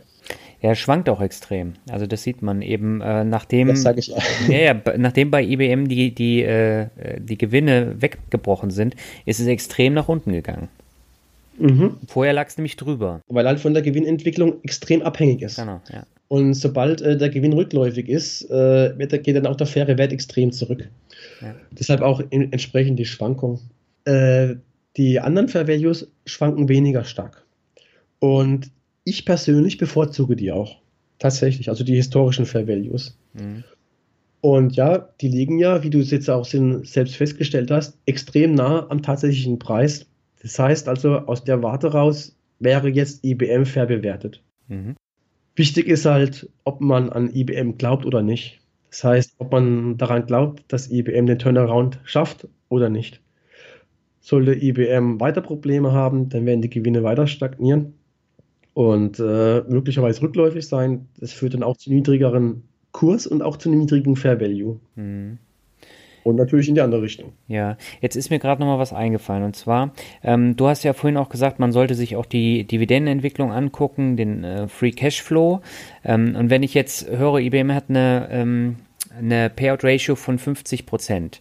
Und die wird jetzt über die nächsten, sagen wir mal, ein, zwei, drei Jahre enorm nach oben gepusht. Und wir gehen dann schon so ein bisschen in, in die Substanz rein. Das wäre ja dann ein Warnsignal, wo ich dann verkaufen müsste. Aber bei 50 Prozent brauche ich mir eigentlich noch gar nicht so viele Gedanken machen, dass die Dividende dann irgendwann äh, gekappt wird. Ja, das ist erst, das ist erstmal richtig, mhm. bezogen mhm. auf die Dividende. Also ja. die Dividende scheint erstmal bei IBM sicher zu sein. Ja. Da gibt es von mir ein Ja. Du musst dir aber überlegen, dass die gesamte Rendite sich zusammensetzt aus Dividende und Kursentwicklung. Mhm. Und äh, sollte IBM nicht die Kurve kriegen, dann werden die Kurse im besten Fall nur stagnieren, im schlechteren Fall weiterhin rückläufig sein. Mhm. Die, die, Kurse sind schon seit 1, 2, 3, 4, 5 Jahren rückläufig, ja. Mhm. Und äh, es gibt viele Dividendeninvestoren, die das einfach ausblenden. Mhm. Die sagen auch äh, knallhart, ich interessiere mich nicht für die Kursentwicklung, die Dividende ist sicher. Ja, so wie Alex von aber, Rente mit Dividende, der genau ja, das sagt. Aber, mhm. Ja, okay. Aber äh, es ist trotzdem so, dass die gesamte Rendite sich zusammensetzt aus Kursgewinn und Dividende. Mhm. Und äh, Kursgewinne, wie gesagt, machen beim erfolgreichen Investment mehr aus als die Dividende. Mhm. Und das einfach auszublenden, ich habe das auch mal in einem Blogartikel geschrieben, habe mir den S&P 500 angeguckt, seit äh, 2009, wie sich da äh, die Rendite zusammensetzt bezüglich äh, Kursentwicklung und Dividende. Habe da sogar noch die Reinvestierung der Dividende berücksichtigt, kam da auf über 80 Prozent, die die Kurse ausmachen. Mhm. Und wenn man jetzt sagt, oh, das ist mir egal, ich blende es einfach mal aus, dann kann man das zwar tun, aber man sollte sich nicht wundern, wenn das äh, eigene Depot dann, wenn man nur solche Dinger drin hat, kaum von der Stelle kommt und äh, halt eine andere Performance aufweist. Ja. Das ist ein sehr wichtiger Punkt. Also da sollte man ähm, wirklich drauf achten. Das tun viele nicht. Und ist das auch der Grund, warum du eingangs gesagt hast, du setzt nicht auf sowas wie Procter Gamble und äh, General Electric? Wenn man jetzt General Electric anguckt, die hatte ich übrigens lange Zeit. Das, okay. Ich habe ja gesagt gehabt, ursprünglich habe ich äh, dritte Informationen äh, genommen. Da sieht man halt auch, dass es ähnlich wie äh, IBM Unternehmen sind, die mit dem Gewinnwachstum zu kämpfen haben. Mhm. Also bei Procter Gamble ist es ja so, dass, und bei General Electric übrigens auch, zufällig weiß ich die Zahlen gerade, die schönen, die schönen mir auch ihr Earnings per Share über Aktienrückkäufe. Ja. Ich habe mir das zu, äh, ist ja natürlich kein Zufall, ich habe es mir echt aufgeschrieben. Also General Electric und Procter Gamble, die haben, Moment, da muss ich jetzt mal kurz gucken. Bei Procter Gamble, die haben seit 2008 knapp 20 Prozent ihrer Aktien zurückgekauft und eingezogen. Hm. Und ich habe mal ausgerechnet, anstatt, die haben jetzt auf die letzten zwölf Monate einen Gewinn pro Aktie 3,68 Euro. Und hätten sie die Aktie nicht zurückgekauft, wären sie bei 2,99 Euro, äh, 2,99 Dollar. Mhm. Und bei General Electric genauso. Die haben äh, 96 US-Dollar, also 0,96, also 96 US-Cent momentan äh, Gewinn pro Aktie. Hätten sie Aktien nicht zugekauft seit 2011, 18 Prozent, dann wären sie jetzt bei 79 US-Cent. Mhm. Das heißt, das, das ist erstens, sind die Zahlen etwas geschönt von diesen Unternehmen und zweitens haben sie trotzdem Probleme mit dem Gewinnwachstum, mhm. also auf Aktienbasis bezogen. Und ähm, das, das sind zwar Namen, die haben ähm, einen großen Klang ja. und die bezahlen ja auch, also vor allem Procter Gamble schon sehr lange Dividende und haben sie, also Procter Gamble hat sie auch schon sehr lange nicht mehr gekürzt. Mhm. Aber ähm, das vom Namen allein, das bringt es halt nicht. Wenn das Wachstum Probleme bereitet, und bei Procter Gamble gibt es ja auch gerade eine sogenannte Proxy Battle, deshalb. Das heißt, da versucht sich einer jetzt einzukaufen äh, in Sport ja. Ich kriege da, krieg da gefühlt alle drei Tage oder alle zwei Tage kriege ich da Post, entweder von Procter Gamble Management oder von diesem Typ Tri Trian in Investment, glaube ich, heißen die. Mhm. Und er versucht in den Aufsichtsrat zu kommen und sagt im Prinzip, dass das Management alles falsch macht, dass Procter Gamble ähm, nicht mehr innovativ ist, was man eben an der Gewinnentwicklung unter anderem sehen kann. Mhm. Und das Management sagt natürlich, nee, die machen alles richtig und die behaupten immer das Gegenteil. Und da geht da übrigens auch viel Energie drauf. Ja. Und es sind aber Unternehmen, das sind keine Wachstumsunternehmen. Für, aus meiner Sicht sind es keine Wachstumswerte mehr. Weder Procter Gamble noch General Electric. Und deshalb halte ich diese Unternehmen nicht für attraktiv. Und das mhm. kann man eben belegen, wenn man sich einfach die Gewinnentwicklung anschaut der mhm. letzten Jahre. Mhm. Das heißt, das ist auch ein ganz wichtiger Faktor, wo man darauf achten sollte. Ja, also das Gewinnwachstum ist das A und O. Mhm. Weil das Gewinnwachstum, glaube, ich habe es schon mal gesagt, ist die Ausgangsbasis für die Kursentwicklung und für die Entwicklung der Dividende. Mhm. Dann lass uns doch mal äh, konkret nochmal auf deine äh, Investitionen eingehen. Ähm, Tencent hast du jetzt ja erwähnt als äh, wahrscheinlich neueste Erwerbung in deinem Portfolio. Wie viele Einzelaktien, wie viele unterschiedliche besitzt du denn in deinem Portfolio? Ja, also ich habe mehrere Depots. Mhm. Ich habe auch mehrere Broker. Wenn ich jetzt alles mal so zusammennehme, so es werden ungefähr, ich nehme mal 50, zwischen 35 und 40 sein. Puh, das ist aber schon eine ganz schöne Menge. Ah, geht noch mehr. Ne? Macht der Alexander von Rente mit Dividende macht das ja vor, dass es immer noch mehr geht. Ja, der hat jetzt knapp 50, ne? Ja, irgend sowas. Ich, ich, könnte, ich könnte es nachziehen. Ich habe sein, äh, ich verwalte ja sein Portfolio. Ja. Ähm, ja, also ich bin damit auch irgendwo am Anschlag. Wobei das Gute ist ja, wenn man wie Alexander und ich so eine Wachstumsstrategie fährt, dann investiert man ja in Unternehmen, die eine gewisse Konstanz haben. Mhm. Das heißt, die sind ja pflegeleichter als irgendwelche Trading-Positionen oder Unternehmen, wo es hoch hergeht. Mhm. Das heißt, das ist leichter zu verwalten. Aber trotzdem, ja, irgendwo ist natürlich dann auch ähm, das Limit erreicht, wo man sagt, jetzt habe ich vielleicht kein so gutes Gefühl mehr. Mhm. Ähm, Tencent hast du erwähnt, ich habe dann auch noch eine andere Aktie neu gekauft, das ist L-Brands. Mhm. Und L-Brands habe ich mir eben, die wurden mir angedient über Optionen. Okay. Also, soll ich da was zu erzählen? Ja, gern. Also das Thema Optionen ist im Podcast bisher immer ziemlich untergegangen. Ja, richtig. Gab ja so viel anderes zu besprechen. In Aktien investiere ich schon recht lange. Ich glaube, das mhm. kam mittlerweile rüber. Aktienoptionen, das mache ich noch nicht so lange. Das habe ich dieses Jahr angefangen. Dieses Jahr erst. Dieses Jahr erst, mhm. genau. Ich glaube im April oder so. Also da bin ich noch nicht lange unterwegs und ähm, sammle auch noch fleißig Erfahrungen damit. Mhm. Bin auch letzten Monat mal ähm, auf die Nase damit gefallen. Aktienoptionen an sich halte ich für relativ interessant. Vielleicht kurz, was es überhaupt ist, mhm, das ohne da jetzt äh, ja. zu technisch zu werden. Ähm, Optionsscheine kennen wahrscheinlich viele Leute. Optionen haben eine gewisse Ähnlichkeit damit. Das heißt, ähm, man verkauft im Prinzip Rechte an andere, entweder Aktien mir zu verkaufen zu einem bestimmten Preis mhm. oder Aktien von mir abzukaufen für einen bestimmten Preis. Mhm. Und für dieses Recht kassiere ich eine Prämie. Ja. Und äh, normalerweise ist der Sinn von dem Ganzen, dass äh, die Option wertlos verfällt. Weil wenn ich jetzt sage, ich sage, ähm, ich bin bereit, eine Aktie zu kaufen, sagen wir jetzt mal für äh, 50 Dollar. Und im Normalfall ist dann der momentane Kurs zu dem Zeitpunkt, zu dem ich die Option verkaufe, bei 55 Dollar. Mhm. Das heißt, ähm, die Option ist aus dem Geld, die ist wertlos. Weil wer würde mir die Aktie für 50 Dollar äh, verkaufen, wenn er an der Börse dafür 55 Dollar kriegt? Macht ja mhm. kein Mensch. Ja. Jetzt kann es aber sein, äh, dass die Leute trotzdem äh, so eine Option von mir abkaufen, weil sie denken, es könnte, diese Option hat eine gewisse äh, Laufzeit, sagen wir mal zwei Monate, und in den zwei Monaten könnte es sein, dass die Aktie von 55 Dollar auf unter 50 Dollar fällt. Mhm. Und wenn die Aktie jetzt auf 45 Dollar fallen würde und ich würde sagen, ich habe mich ja dazu verpflichtet, ich kaufe die für 50 Dollar ab, dann hat der andere ein Geschäft gemacht. Weil ich bekomme da eine Prämie, sagen wir jetzt mal, vom Betrag X, also sag, nehmen wir jetzt mal 50, 100 Dollar bekomme ich jetzt Prämie dafür, für mhm. dieses Recht. Und es sind immer 100, 100 Aktien, so eine Option. Und äh, er würde jetzt quasi pro Aktie, also Differenz von 50 zu 45 äh, Dollar, weil er kann es ja für 5 Dollar mehr verkaufen, mir die Aktie, als er an der Börse wert ist. Mhm. Das hieße, er hätte einen Profit gemacht von 500 Dollar. Und ich hätte quasi einen Verlust gemacht von äh, 400 Dollar. Mhm.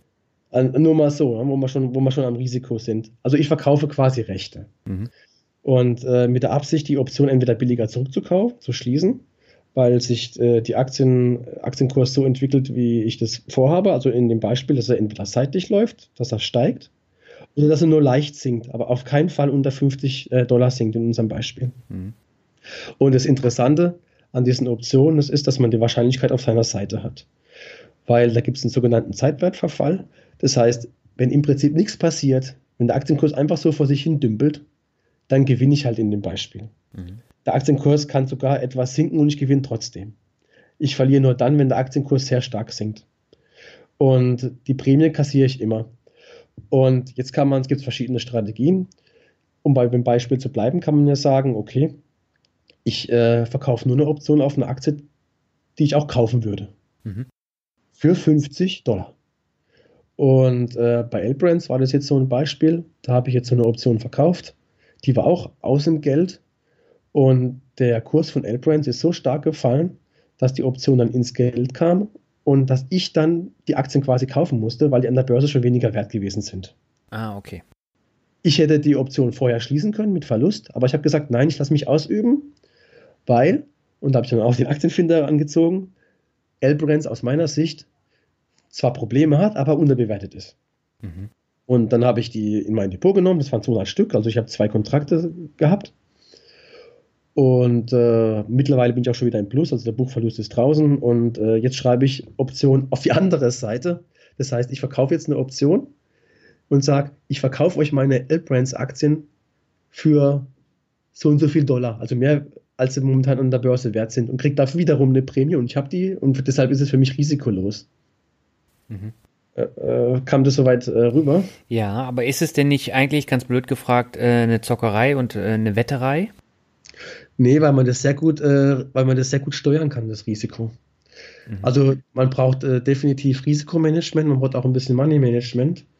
man kann dabei Geld verlieren, aber man kann das Risiko extrem gut steuern. Und deshalb ist es keine Zockerei. Und wie gesagt, man hat die Wahrscheinlichkeit auf seiner Seite.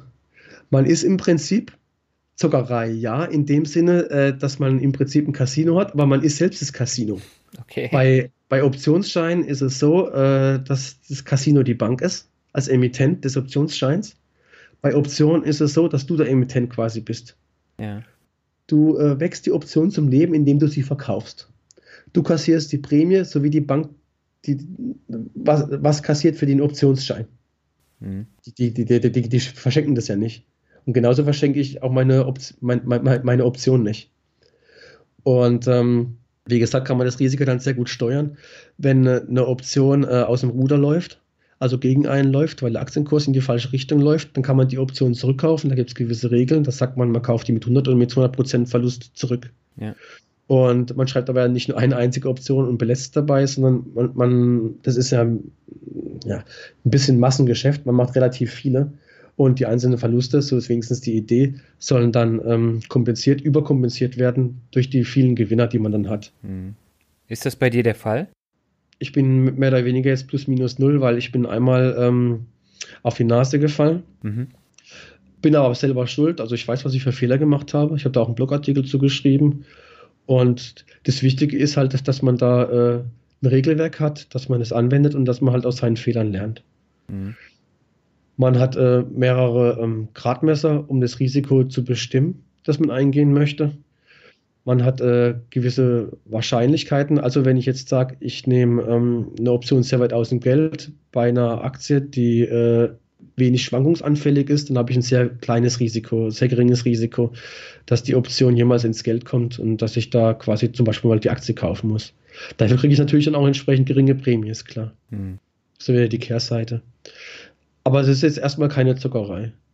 Man kann natürlich alles irgendwie äh, falsch machen. Kann man, auch, man kann ja auch Aktien nehmen und Aktien zocken. Ja. Es geht. Aber ähm, es, ist eine, es ist eine Möglichkeit, wie man noch zusätzlichen Cashflow erzeugen kann. Es ist im Unterschied zur Dividende natürlich was sehr Aktives. Mhm. Das heißt, wenn man Dividende hat, da kauft man einmal die Aktie, hoffentlich die richtige Aktie, also einen Wachstumswert, und bekommt dann äh, Dividende, die im Normalfall dann auch noch steigt von Jahr zu Jahr.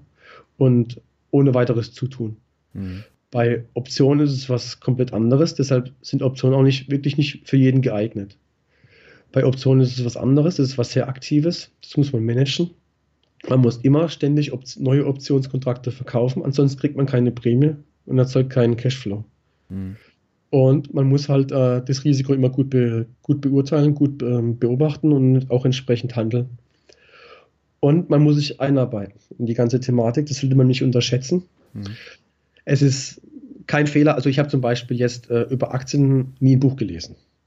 Nie ein ich Buch? Mir all, ich, nein, ich habe ich hab, ich hab nie ein Buch über Aktien gelesen. Mhm. Ich habe mir, all, wenn ich, wenn ich Fragen habe oder so irgendwie mir was erklären möchte, dann äh, gucke ich im Internet nach und lese gezielt, suche mit Informationen zusammen, aber ich habe nie ein Buch gelesen über Aktien. Okay. Nicht, einfach nicht nötig, gell? empfunden. Also, mhm. Auf der anderen Seite würde ich jedem, äh, der sich für Optionen interessiert, nahelegen, ein Buch über Optionen zu lesen. Okay, hast du da eine Empfehlung? Oh, da gibt es mehrere. Ich habe äh, Optionsstrategien für Stillhalter äh, gelesen von einem Herrn Putz. Mhm. Das ist relativ bekannt. Es gibt auch äh, von Optionsstrategien von Jens Rabe ein Buch. Es gibt diverse Bücher. Das hat mir dann nichts mehr gebracht. Das habe ich dann auch, aber das habe ich dann mehr oder weniger nur kurz überflogen. Mhm. Ähm, also mit der Thematik muss man sich echt beschäftigen, muss man sich echt einarbeiten und muss es echt verstanden haben, die Theorie dahinter, bevor man da auch irgendwas anfängt. Mhm. Das heißt, äh, da ist schon eine gewisse Hürde da. Aber wenn man die Hürde überwunden hat, dann öffnet sich halt gleich ein ganz neues Universum, mhm. sage ich mal. Das heißt aber, das Ziel ist dann tatsächlich, äh, dass du mehr Cashflow generierst, aber du bist jetzt erstmal noch in der Findungs- und Ausprobierphase. Ja, so ein bisschen kann man das so nennen, ja. Auf meiner Seite wachstumswerte.net, äh, da gebe ich ja dann meine Erfahrungen zum Besten. Mhm. Und äh, Da habe ich auch alle meine Optionstrades drauf. Das heißt, äh, es ist quasi eine Liste und die ist auch so ähnlich wie meine Portfolien, die wird auch live aktualisiert. Mhm. Heute habe ich zum Beispiel zwei Optionen geschlossen im Gewinn, äh, Starbucks und PayPal. Und äh, das dattel ich dann ein über meine Administrationsoberfläche, die auch für den Aktienfinder benutzt wird. Und dann sieht man sofort auf meiner Website, dass ich die Option geschlossen habe, äh, zu welchem Preis und wie viel Gewinn ich gemacht habe. Und äh, ich bin jetzt auch dazu übergegangen, immer Kommentare zu schreiben, also beim Öffnen und beim Schließen beim Öffnen, was denke ich mir dabei und beim Schließen ist es tatsächlich gekommen. Okay. Ja, ich packe das auf jeden Fall in die Shownotes, dass die Leute da mal äh, draufklicken können. Was mich jetzt noch interessieren würde, ähm, warum machst du das Ganze öffentlich? Also sowohl dein Aktiendepot als auch jetzt die äh, Optionsgeschichten? Ja, das ist halt, finde ich, eine wichtige Information, um den Leuten zu helfen. Also was das Aktiendepot angeht, da ist natürlich auch so ein bisschen Plausibilität dahinter, ja. dass das Ganze überhaupt funktioniert, was ich mir da so mehr oder weniger ausdenke. Wobei äh, mein äh, Depot, das ich da live stelle. Das nenne ich das Cashflow-Depot. Äh, das, das sind teilweise noch alte Werte drin, die so keine Wachstumswerte sind. Mhm. Da, wo ich mich teils schwer tue mit dem Verkaufen. Also, weil ich einfach, weil einfach, äh, wie bei BASF, da habe ich 250 Prozent oder so im Plus. Und wenn ich die jetzt verkaufen würde, dann müsste ich halt relativ viel Abgeltungssteuer bezahlen. Mhm. Deshalb tue ich mich da teilweise schwer äh, mit dem Verkauf. Aber wenn ich jetzt Aktien kaufe, dann kaufe ich nur noch, also die klassischen Wachstumswerte, mhm. die ich auch über den Aktienfinder selbst finde. Es gibt ja noch zwei andere Depots, das von Rente mit Dividende, habe ich schon gesagt. Der Alexander benutzt ja auch den Aktienfinder. Ja. Und äh, dann habe ich noch ein Depot, das ist quasi synthetisch, wenn man so will. Ich habe Backtests gemacht, um zu gucken, wie die Wachstumswerte abschneiden. Wenig überraschend haben sie relativ gut abgeschnitten im Vergleich zu Indizes. Und ähm, dann habe ich mir aber noch gesagt, okay, jetzt machen wir mal was, was noch nach vorne raus, ja. Als, und äh, da habe ich ein Wikifolio, das übrigens relativ teuer ist, ja. Ich war da ein bisschen naiv mit 20 Prozent genommen. Mhm. Deshalb äh, muss man das jetzt nicht erwerben. Ähm, aber ich habe einfach noch ein Portfolio gemacht, weil das quasi was Offizielles ist und habe da einfach dann die äh, Dividendensprinter-Strategie quasi umgesetzt. Also das sind nur Aktien dann drin gewesen, die die Auszeichnung Dividendensprinter bekommen haben, hm. weil ich einfach zeigen wollte, hey, das funktioniert auch. Hm. Okay. Und das mit Optionstrades, das ist wirklich reine Info, die ich da drin habe, damit ich einfach nur den Leuten zeigen, weil sonst äh, sieht man das nirgends. Das gibt's, also meines Wissens gibt es sonst nirgends, dass jemand seine Optionstrades äh, live stellt, hm. so wie ich das mache in dieser äh, Komplexität. Und ähm, es gibt dann höchstens irgendwelche Newsletter, die ab und zu mal verschickt werden, aber die dann, sind dann schon zeitversetzt und äh, teilweise auch unvollständig, dass dann das Schließen nicht drin und so. Das ist also reine Information, reine Hilfe. Hm. Prüfst du denn eigentlich die ganzen Kennzahlen von äh, den äh, einigen Dutzend Aktien, die du da hast? Du meinst jetzt in meinem Portfolio, ja, die ich genau. selber habe? Ja, also vor, vor, vor, dem Kauf natürlich, äh, ganz extrem. Das ist klar. Und dann äh, zwischendrin. Aber ähm, nicht, also jetzt nicht täglich oder nicht wöchentlich. Wie gesagt, das Gute bei Wachstumswerten das ist ja, dass das ja Aktien sind, die eine gewisse Stabilität bezüglich der Gewinnentwicklung haben. Mhm. Da, da, muss man nicht äh, wöchentlich oder auch, auch nicht monatlich da, da reingucken. Ähm, ich kriege natürlich trotzdem immer mit, was so passiert, ja. weil ähm, ich bin einfach nah am Puls der Zeit, was so ein Aktienmarkt angeht. Und äh, bei mir läuft auch immer meine, meine Trader Workstation und so und ich kriege das einfach mit, wenn da was passiert. Mhm. Aber jetzt explizit auf die Kennzahlen zu schielen, die ja doch relativ statisch sind, sage ich mal, mhm. das mache ich nicht da verändert sich einfach zu wenig im Zeitverlauf, als dass ich das dauernd machen müsste. Hm. Okay, das heißt aber übersetzt, die Leute sollten sich im Vorfeld Gedanken machen, wie sieht das Unternehmen aus, wie sieht das Unternehmen im Branchenvergleich aus und wie sind die Kennzahlen und wie ist die Gewinnentwicklung. Und danach brauche ich eigentlich gar nicht mehr da drauf schauen, weil ich äh, mich einmal ausführlich damit beschäftigt habe. Also, wie, also das ist ein allgemeines Prinzip, man soll sich, bevor man was macht, Gedanken machen. Das machen ja viele nicht. Die, die gehen auf Facebook, gucken, was da für Empfehlungen stehen und kaufen das. Ja, ich weiß, das ist ganz übel. Ja. Das ist ganz übel. Also vielleicht noch eine Message an alle. Also was ich ganz wichtig finde, das ist, dass man halt eine Informationsquelle hat, die der eigenen Strategie entspricht. Mhm. Muss jetzt auch nicht der Aktienfinder sein. Man braucht, man braucht eine Strategie, man braucht eine Informationsquelle, mit der man diese Strategie abarbeiten kann, wo man Aktien finden kann, die dieser Strategie entsprechen. Mhm. Und dann sollte man mit dieser Informationsquelle arbeiten. Was ich halt immer wieder sehe, das ist auch das, was du sagst, ist, dass die Leute irgendwie durch die Gegend hüpfen. Und dass die Leute dann extrem beeinflussbar sind äh, gegenüber allen möglichen äh, Aussagen, zum Beispiel auf Facebook. Ja. Da ist dann irgendeine Analyse wird dann gemacht von irgendjemandem und dann wird irgendwas gehypt und dann äh, im schlimmsten Fall wird dann die Aktie gekauft. Mhm. Einfach so quasi aus, aus einer Laune heraus.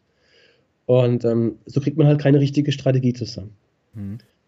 Deshalb finde ich, also wichtig ist, erstmal eine Strategie haben, die der persönlichen Präferenz entspricht und dann eine Informationsquelle suchen, die diese Strategie abdeckt, mhm. wo man damit arbeiten kann.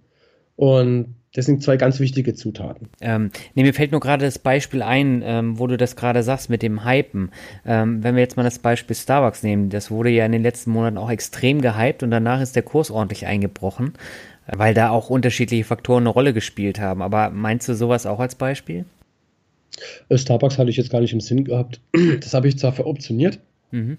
aber äh, das hatte ich jetzt nicht im Sinn. Ich hatte was habe was hab ich jetzt im Sinn? Also AT&T beispielsweise. F viele Unternehmen, die eine relativ hohe Dividendenrendite haben. Das sehe ich immer wieder, wie die Leute sagen, wie toll es ist. Oder Marine Harvest ja. und, und, und, solche Geschichten und Aurelius.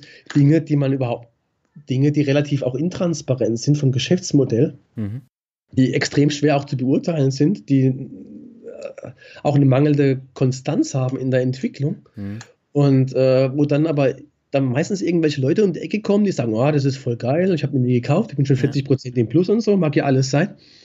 Aber ähm, mit jeder Aktie kann ich mal 40 Prozent im Plus sein. Hm. Auch mit einem Penny Stock, da kann das sogar relativ schnell passieren.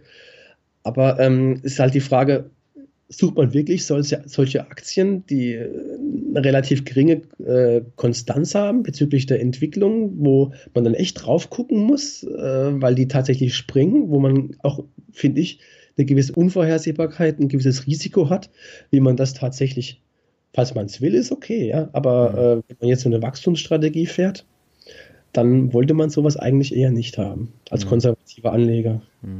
Ja, Aurelius ist auch so ein Fall, wo, wo das im Internet gehypt wurde, als die ähm, diese ähm, Problematik hatten mit den Leerverkäufen. Mhm. Und danach sind ganz, ganz viele da aufgesprungen und die haben natürlich Gewinne gemacht, aber äh, bei Aurelius sehe ich immer, wie du auch schon sagst, das Problem, keiner weiß, was da wirklich dahinter steckt. Das ist eine, eine Blackbox und äh, das ist eigentlich auch letztendlich wieder nur eine, ähm, eine Spekulation.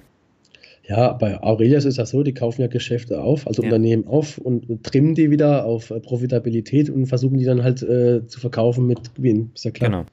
Und das, das ist natürlich von Unternehmen zu Unternehmen immer wieder ein neuer Kraftakt, den Aurelius da bewerkstelligen muss.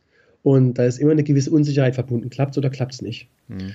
Und äh, mit, dann ist dann Erfolgsstory kann äh, abgelöst werden von halt, halt, von, halt von einer äh, Story, die halt kein Erfolg war. Mhm. Anscheinend haben sie schon in einem gewissen Sinne drauf, weil äh, sie machen ja Profit. Aber beispielsweise ähm, ist es erstens, wie gesagt, ist das Business riskant und zweitens zeigt beispielsweise auch dann die Dividendenpolitik von Aurelius, mhm. dass das Ganze irgendeine gewisse Unvorhersehbarkeit hat. Nämlich äh, das meiste der Dividende, das Aurelius ausschüttet, ist Sonderdividende. Mhm. Und die reguläre Dividende ist ganz klein. Die ist extra natürlich so klein, damit äh, Aurelius immer mit einer Dividendensteigerung glänzen kann, auch damit es nicht so gut läuft, mhm. weil die Sonderdividende ja nicht in die Dividendensteigerung so eingerechnet wird. Ja. Also das ist dann auch wieder ein schönes Indiz bezüglich der ähm, Inkonsistenz, nicht Inkonsistenz, äh, der fehlenden äh, Zuverlässigkeit von so einer Aktie bezüglich der Entwicklung. Mhm. Also für mich persönlich wäre es jetzt nichts. Ja, das muss halt jeder selber für sich entscheiden. Ne? Ja, richtig. Ja. Wie gesagt, man muss erstmal seine Strategie kriegen, die einem zusagt. Wenn das jetzt halt äh, eine Strategie ist, die entsprechend äh, auch auf Risiko geht, dann könnte Aurelius auch interessant sein. Mhm dann wäre der Aktienfinder aber wahrscheinlich schon wieder eher ungeeignet oder nicht so geeignet für, den, für, für diesen Anleger. Okay. Dann würde ich sagen, kommen wir zum Word Ja, und da stelle ich dir dann ein paar Begriffe vor und du sagst einfach, was dir dazu einfällt. Und beginnen okay. möchte ich mit dem Begriff kostenlos Mentalität. da denke ich erstmal ans Internet. Ja. Weil im Internet bin ich tätig und äh, im Internet versuche ich mein Geld zu verdienen und im Internet werde ich eben mit dieser kostenlos Mentalität äh, konfrontiert. Mhm. Wobei ich sagen muss, dass es erstaunlich gut ist. Ich habe relativ viele Rückmeldungen bekommen von den Leuten, die sagen, das ist aber, das ist aber fair der Preis. Mhm. Was frei übersetzt heißt, es ist, es ist billig. äh, ich habe auch schon andere Leute, äh, andere Leute haben das auch schon frei rausgesagt. Also äh, die kostenlos Mentalität ist zwar vorhanden, also sie existiert, aber ähm, ich habe da jetzt eigentlich ganz gute Erfahrungen damit gemacht, dass es nicht so stark ausgeprägt ist, wie ich befürchtet hatte. Hm. Das ist ein interessanter Ansatz, weil du ja ähm, am Anfang auch gar nicht so ganz wusstest, ob die Leute dann äh, bereit sind, das Geld dann auch zu zahlen, ne? auch wenn es günstig ja. ist.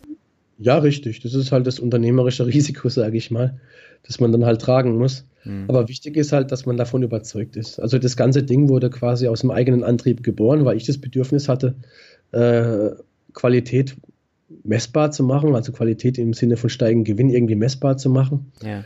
Und äh, ich fand es dann halt für mich sinnvoll, habe es ins Netz gestellt, dachte dann auch, es für andere sinnvoll und äh, ich kriege jetzt auch die Bestätigung, dass es andere genauso sehen. Hm.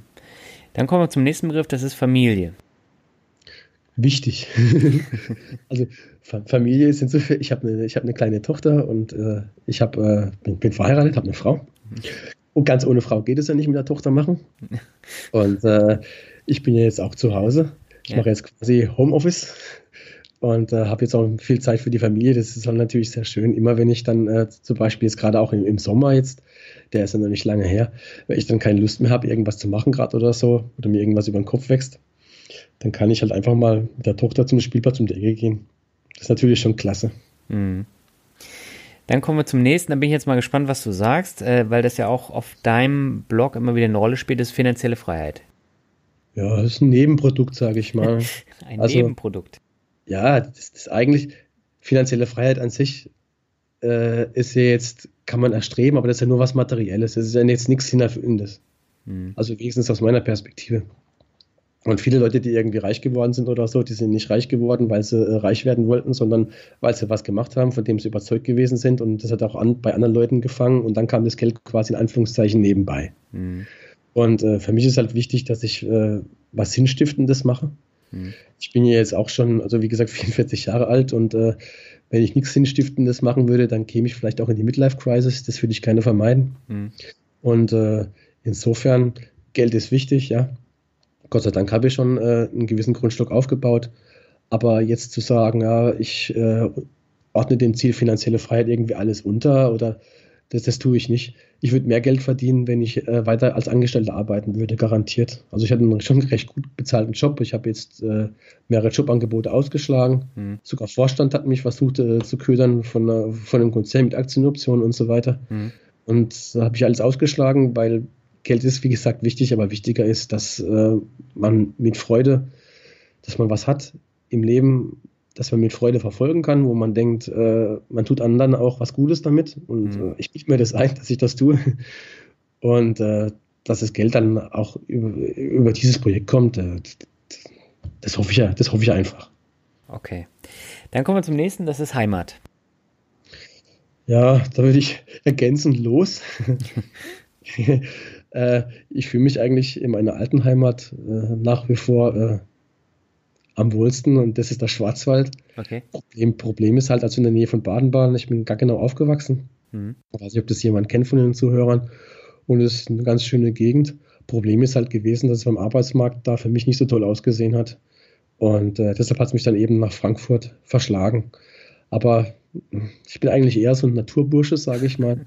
Und ich bin immer mit, den, mit, mit, mit meinem Crossrad da, da durch, über den Schwarzwald gefahren, durch mhm. Stock und Stein. Und jetzt habe ich zwar den Taunus und so, aber es ist irgendwie alles nicht dasselbe. Und äh, ich tue immer mal wieder mit meiner Frau so ein bisschen in Gedanken schweifen und sagen so, ja, wenn das jetzt alles klappt und so mit dem Projekt und so, dann ja, sind wir eigentlich ortsungebunden. Ja. Dann könnte man ja wieder irgendwie zurückziehen. In die Heimat. In den Schwarzwald. Sehr schön. Ähm, der nächste, das ist äh, mein Standardbegriff, das ist Rockmusik. Ja, also Popmusik wäre mein Standardbegriff. okay. Also ich bin ja so, ich bin ja so 80er Jahre Musikfan. Mhm. Und da ist auch, auch ein bisschen Elektropop, der Mode und solche Geschichten. Das hat es mir nach wie vor angetan. Mhm. Und äh, das höre ich auch ganz gern. Teilweise auch gern neuere Musik, klar. Für mich muss halt immer eine Melodie erkennbar sein irgendwo, ja. ja.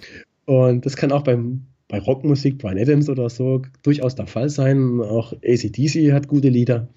Ähm, hauptsächlich höre ich das aber nicht, sondern eher so, ähm, ja, Pop, also eher was in Anführungszeichen leichteres. Hm. Okay, dann kommen wir zum nächsten, das ist Digitalisierung. Ja, das ist halt ein Trend, ne? ein Trend, ah, okay. Ja, alles wird digitalisiert im Leben, so ist es normal. Also das äh, fängt bei gewöhnlichen Arbeitsplätzen an mhm. und äh, geht dann ins tägliche Leben über. Äh, Home Automatization und so weiter, ne? Also jeder Kühlschrank hat ja seinen Chip irgendwo. Und äh, noch irgendwann hat vielleicht jede Flasche äh, einen Chip, sind die dann auch personalisiert und die Flasche warnt einen dann oder läuft einem hinterher, wenn man zu wenig getrunken hat am Tag, ich weiß mhm. es nicht. Und äh, das stelle ich mir halt unter Digitalisierung vor. Mhm. Dann kommen wir zum vorletzten Begriff, das ist Reisen. Ja, Reisen tue ich im Prinzip zu wenig. Meine Frau hält mir das immer vor. Ähm, wir haben es aber nichtsdestotrotz äh, hingekriegt, mal zu verreisen. Im Sommer, Juni, Juli, im Juli sind wir nach Mallorca. Okay. Und äh, da habe ich mir dann extra einen Laptop gekauft. vorher habe ich auch, vorher habe ja, das geht ja jetzt nicht mehr so, dass ich jetzt einfach mal sage, ich bin mal eine Woche weg, ja. ja. Und wird schon irgendwie laufen. äh, kann ja immer mal irgendwas passieren, auch wenn man noch was zu gut zu programmieren, das Ganze. Ich habe mir also extra einen Laptop gekauft und auf dem entwickle ich jetzt auch. Machen wir jetzt auch das, ich führe jetzt auch das, gerade das Gespräch über den Laptop. Ja. Und den habe ich dann quasi im Hotel dabei gehabt und dann jeden Tag halt geschaut, äh, ob auch alles so mit rechten Dingen läuft. WLAN war da natürlich ganz wichtig im Hotel. Aber kannst du dann auch abschalten oder geht es gar nicht mehr jetzt mit dem Aktienfinder? Ach doch, den Laptop kann man auch abschalten. Oder ist damit mein Kopf mit gemeint? Dein Kopf ist damit gemeint, nicht den Laptop. Ja, es ist schwer, ist schwer. Also ich sag mal so, wenn man, wenn ich in Anführungszeichen nichts zu tun habe, dann denke ich automatisch irgendwie äh, an mein Projekt. Ne? Was mhm. mache ich als nächstes? Welche Vorschläge gibt es, wenn, wenn ich irgendeinen Fehler gefunden habe oder was, was ich verbesserungswürdig finde oder, mhm. oder sonst irgendwie. Das ist klar, aber ich denke, das ist irgendwo ganz normal. Wenn man selbstständig ist, dann ähm, ist man für alles verantwortlich und äh, denkt halt auch entsprechend dran. Mhm. Wenn man Angestellter ist, da fällt es auch schwer, je nachdem, weil da kann man ja auch eine gewisse Projektverantwortlichkeit haben, aber die Intensität tatsächlich selbstständig zu sein, ist halt nochmal eine größere. Mhm. Aber äh, kommt man dann nicht von einem Hamsterrad ins nächste, wenn man gerade gar nicht mehr abschalten kann? Ähm, die Frage ist halt auch, wie gesagt, äh, wie, wie sinnstiftend das Ganze ist mhm. und wie viel Freude einem das bereitet und welche Erfolge man damit erzielen kann. Ja. Das ist ja quasi auch positiver Stress den man teilweise damit hat. Mhm. Also ist jetzt nicht so, dass ich überhaupt nicht abschalte und dass ich die ganze Zeit hier nur an Aktienfinder, Aktienfinder, Aktienfinder denke. Ganz so schlimm ist es nicht. Ja. Es ist, ich sage nur, es fällt mir schwer, äh, teilweise abzuschalten. Das stimmt. Mhm. Aber wenn ich jetzt mit meiner Frau was esse oder wenn wir spazieren gehen oder also mit meiner Tochter oder ich sonst irgendwas mache, da denke ich natürlich dann auch nicht mehr daran. Mhm. Es sei denn, mein Handy reißt mich raus, weil mein System schickt mir dauernd irgendwelche E-Mails. Wenn alles Mögliche passiert, ja. dann denke ich natürlich wieder dran. Ja. Aber ich kann das voll und ganz nachvollziehen. Also bei mir ist es ja nicht anders. Also ich habe ja auch meine diversen Projekte nebenbei, neben dem Job mhm. und ähm, da fällt es mir auch manchmal schwer abzuschalten, aber man gewöhnt sich so mit der Zeit langsam dran. Ja, also ich kann ganz gut schlafen, muss ich sagen. Das ist ja schon mal die halbe Miete. Ja. Das merkt man spätestens dann, wenn man Strafprobleme hat oder mal gehabt hat. Gab es ja alles schon. Ja, das geht dann auch relativ schnell. Das äh, kenne ich auch schon. Ja, richtig. Ja. Kommen wir zum letzten Begriff, das ist Zukunft. Ja, ganz wichtig, ne? Zukunft ist wichtiger als die Vergangenheit. Also viele Leute leben ja eher in der Vergangenheit, ja. trauen irgendwelchen Chancen nach oder sagen, hätte ich doch nur. Mhm. Ähm, ich versuche halt meine Zukunft aktiv zu bestimmen und äh, quasi, dass ich da jetzt den eingetretenen Pfad verlassen habe, also mein Angestellten-Dasein und dass ich jetzt etwas anderes mache. Das ist halt eine Ausprägung davon, dass ich halt äh, versuche, meine Zukunft so zu gestalten, wie ich sie eben gerne hätte. Mhm. Eine andere Geschichte ist natürlich, dass wir uns entschieden haben, eine Tochter zu kriegen und so weiter. Also man muss halt versuchen, aktiv seine Zukunft zu gestalten. Ja, das ist ein sehr wichtiger Schlusssatz, Thorsten. Ich fand das super spannend mit dir. Ich glaube, ähm, man kann sehr, sehr viel mitnehmen von dem, was du gesagt hast. Und ich glaube, es wird einige geben, die sich den Podcast dann auch einige Male anhören. Ich glaube, bei ähm, Alex von Rente mit Dividende hat einer äh, den sieben Male hintereinander gehört. Also nicht direkt am Stück, aber ähm, siebenmal in der Woche oder in zwei Wochen. Ähm, Vielleicht also, zum Einschlafen oder so. ja, aber gerade um, um das Ganze zu verstehen und fassen zu können, braucht man, glaube ich, äh, ein, zwei Durchläufe. Von daher, hab vielen Dank ja. für deine Expertise und deine Ausführungen. Ja, habe ich gern gemacht. Also war mir ein Vergnügen, Zeit ging schnell rum. ich hoffe, es kam verständlich rüber. Also ist klar, dass die Sachen, gerade für Leute, die nicht so in der Thematik sind, äh, vielleicht sogar abschreckend komplex wirken. Aber wenn man sich ein bisschen eingearbeitet hat, dann geht es eigentlich. Ja. Frage ist im Prinzip, möchte ich mich mit Aktien beschäftigen und möchte ich selbst anlegen oder möchte ich nicht? Und wenn ich mich dazu entscheide, selbst in Aktien zu investieren, dann komme ich nicht drum, mich nicht drum herum, mich selbst damit zu beschäftigen, wenn ich erfolgreich sein möchte. Genau. Aber ich werde in die Shownotes und in den Blogartikel auch noch diverse äh, Artikel von dir verlinken und da kann man dann auch nochmal äh, Sachen nachlesen, falls was offen geblieben ist. Mhm, das ist nett, danke. Super, dann wünsche ich dir alles Gute für den Aktienfinder und äh, bis zum nächsten Mal. Okay, bis dann. Tschüss. Ciao. Ja, soweit das Interview mit Thorsten. Das war jetzt eine sehr lange Episode mit sehr viel Input. Ich hoffe trotzdem, dass du da einiges mitnehmen konntest, jetzt auch nach dem ersten Mal hören. Und zum Ausklang gibt es noch ein paar Bewertungen für dich. Vier Stück an der Zahl, die sind diesmal sehr kurz. Fangen wir an mit ganz genau. Er oder sie schreibt, bereitet mir viel Freude, liebevoll produziert. Die Interviews sind teilweise wirklich hochwertig, zum Beispiel das Gespräch mit Christian Röhl. Unterhaltsam und irgendwas bleibt immer hängen. Die undankbaren ein bis zwei Sterne Bewertungen kann ich nicht nachvollziehen. Bitte genauso fortführen. Ja, ganz genau. Herzlichen Dank für die nette Bewertung. Die nächste kommt von Tombo601, ist eine 5-Sterne-Bewertung mit dem Inhalt super. Auch dir vielen Dank. Die dritte kommt von Football 1067 und er schreibt Kapitalgipfel. Hallo Finanzrocker, ich war beim Kapitalgipfel und finde, sie machen ihre Sache sehr gut. Erfrischender Vortrag mit gutem Fachwissen und lebensnah vorgetragen. Auch für den Anfänger gut verständlich und leicht nachvollziehbar. Sonnige Grüße aus Weinfranken von Tizi BB. Ja, auch dir herzlichen Dank für die Bewertung und äh, freut mich natürlich, dass du beim Kapitalgipfel vor Ort warst. Die nächste kommt von Walski und Walski schreibt unterhaltsamer und lehrreicher Finanzpodcast. Hallo Daniel, vielen Dank, dass du dein Wissen und deine Erfahrungen mit uns teilst. Deine Interviews gehören für mich mit zu den besten im deutschsprachigen Raum. Ich bin Zuhörer der ersten Stunde, mach bitte weiter so. Viele Grüße aus den Staaten, Nullzinssparer Michael. Ja, Michael, hab vielen Dank für die tolle Bewertung und das freut mich natürlich, dass ich Hörer auf der ganzen Welt habe. Also ich habe äh, digitale Nomaden, die hören das in Südamerika, in ähm, Thailand. Ich habe Hörer in Australien, in Neuseeland und auch in den USA und äh, Michael ist einer davon und das freut mich natürlich zu hören und dir auch herzlichen Dank für die Bewertung und damit bin ich am Ende und ja, die finalen zwei Folgen kommen dann ähm, bis zum Ende des Jahres, also bis Weihnachten.